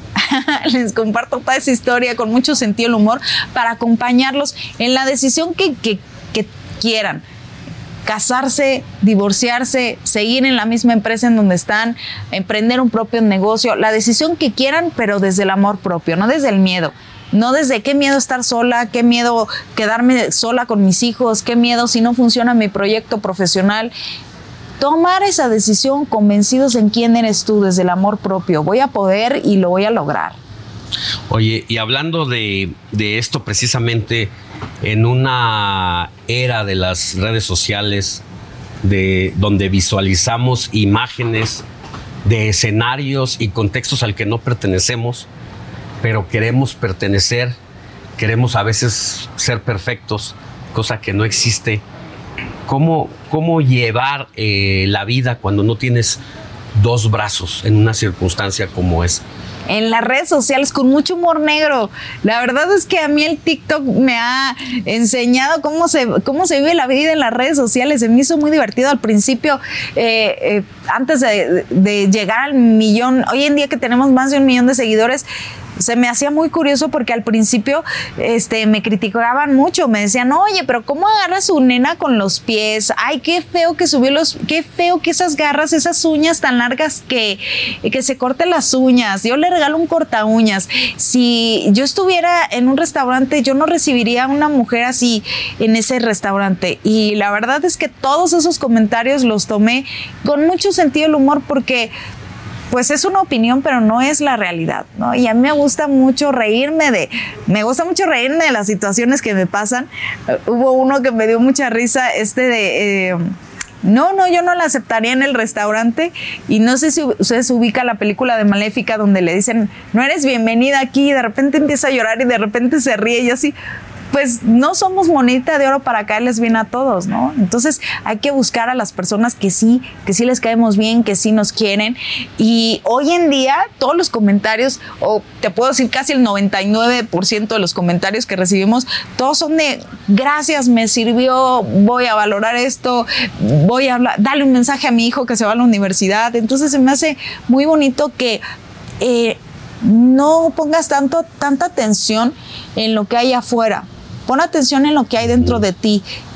Cuando tú eres genuino y no cambias tu manera de ser por lo que hay afuera, lo que hay en tu corazón termina contagiando todo lo que está afuera. Ahora, supongo que es algo porque los niños a veces son, son francos y son, son directos en las circunstancias. Ahora eh, se expuso y se potenció quizás este tipo de, de manera de, de enfrentar las críticas, de enfrentar a, a quienes te juzgan, pero es algo con lo que seguramente has venido lidiando.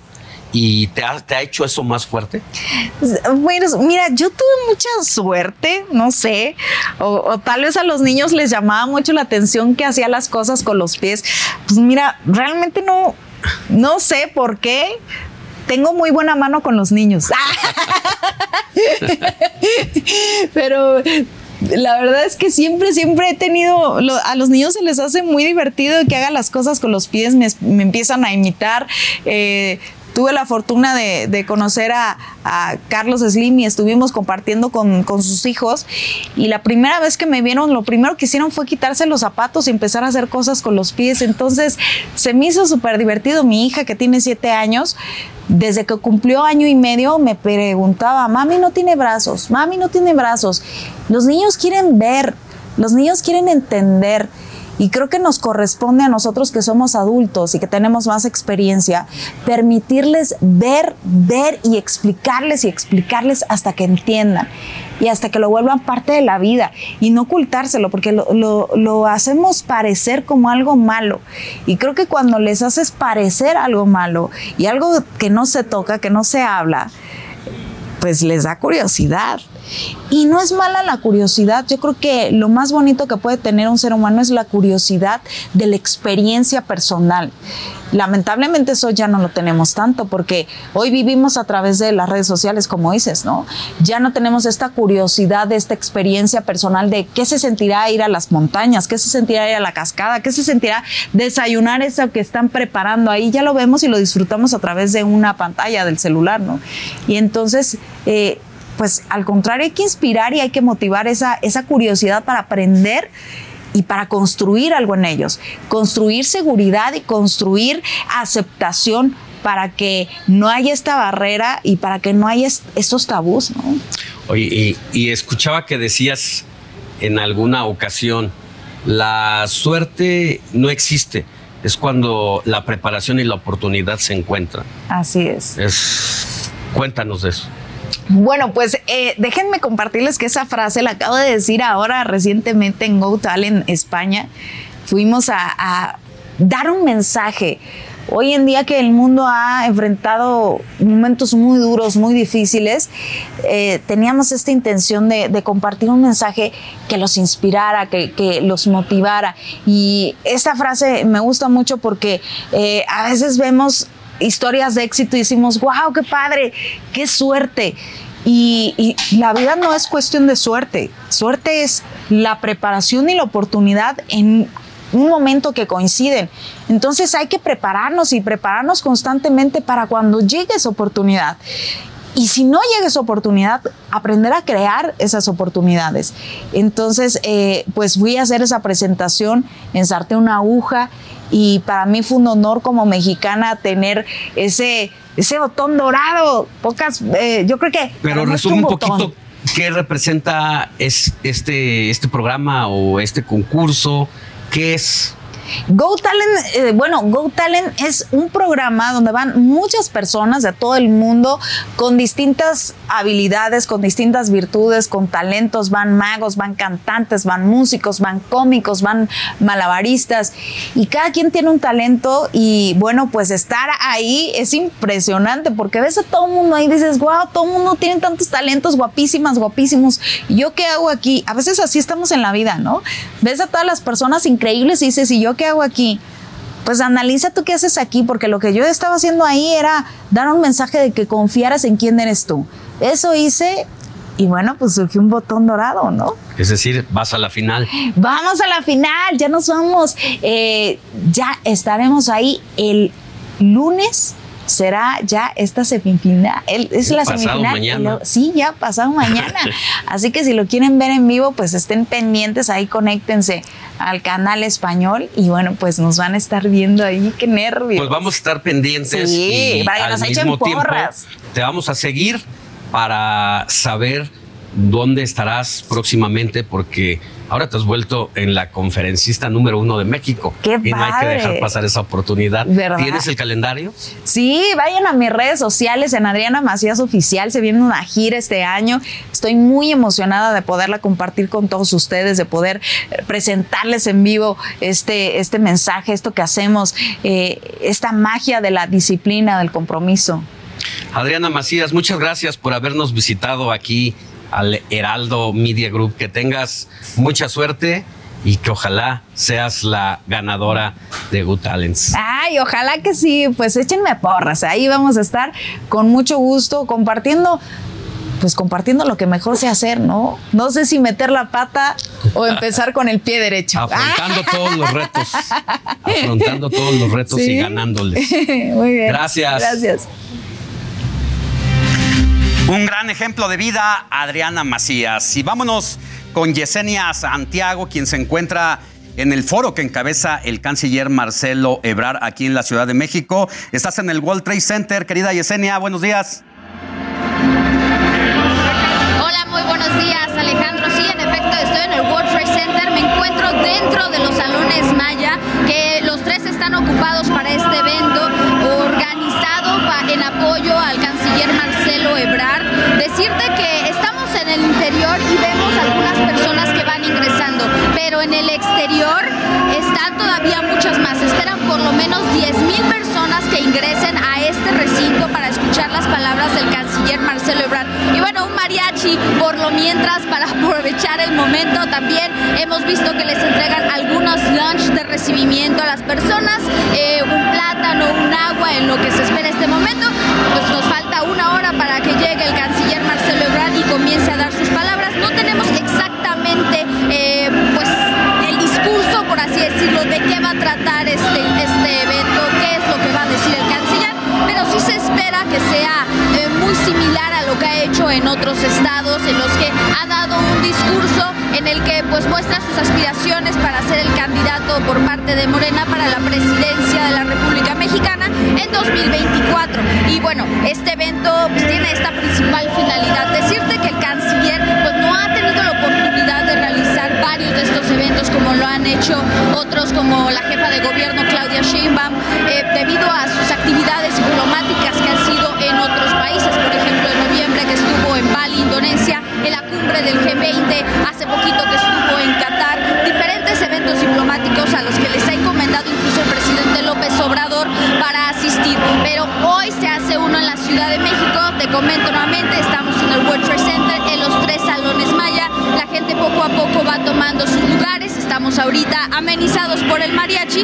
y bueno, esperando a cuáles van a ser las palabras por parte del canciller Marcelo Ebrard a las 11 de la mañana. Estaremos muy pendientes y por supuesto haremos el reportaje completo sobre esto que presentaremos en el Heraldo Televisión. Estaremos pendientes, querida Yesenia. Falta una hora, pero ya la concurrencia está llegando. Que tengas buen día. Igualmente, un saludo. Hasta luego.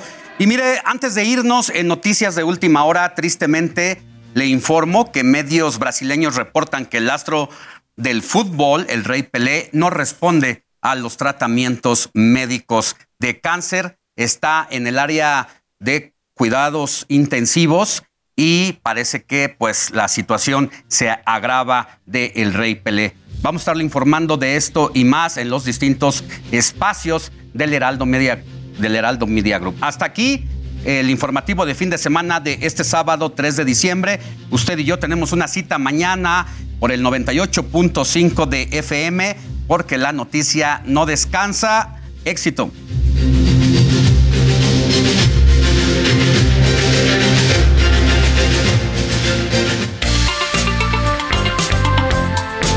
Heraldo Media Group presentó Alejandro Sánchez y el informativo Heraldo fin de semana. La información y el entretenimiento que usted necesita para estar enterado también en su descanso. Por el Heraldo Radio, con la H que sí suena y ahora también se escucha.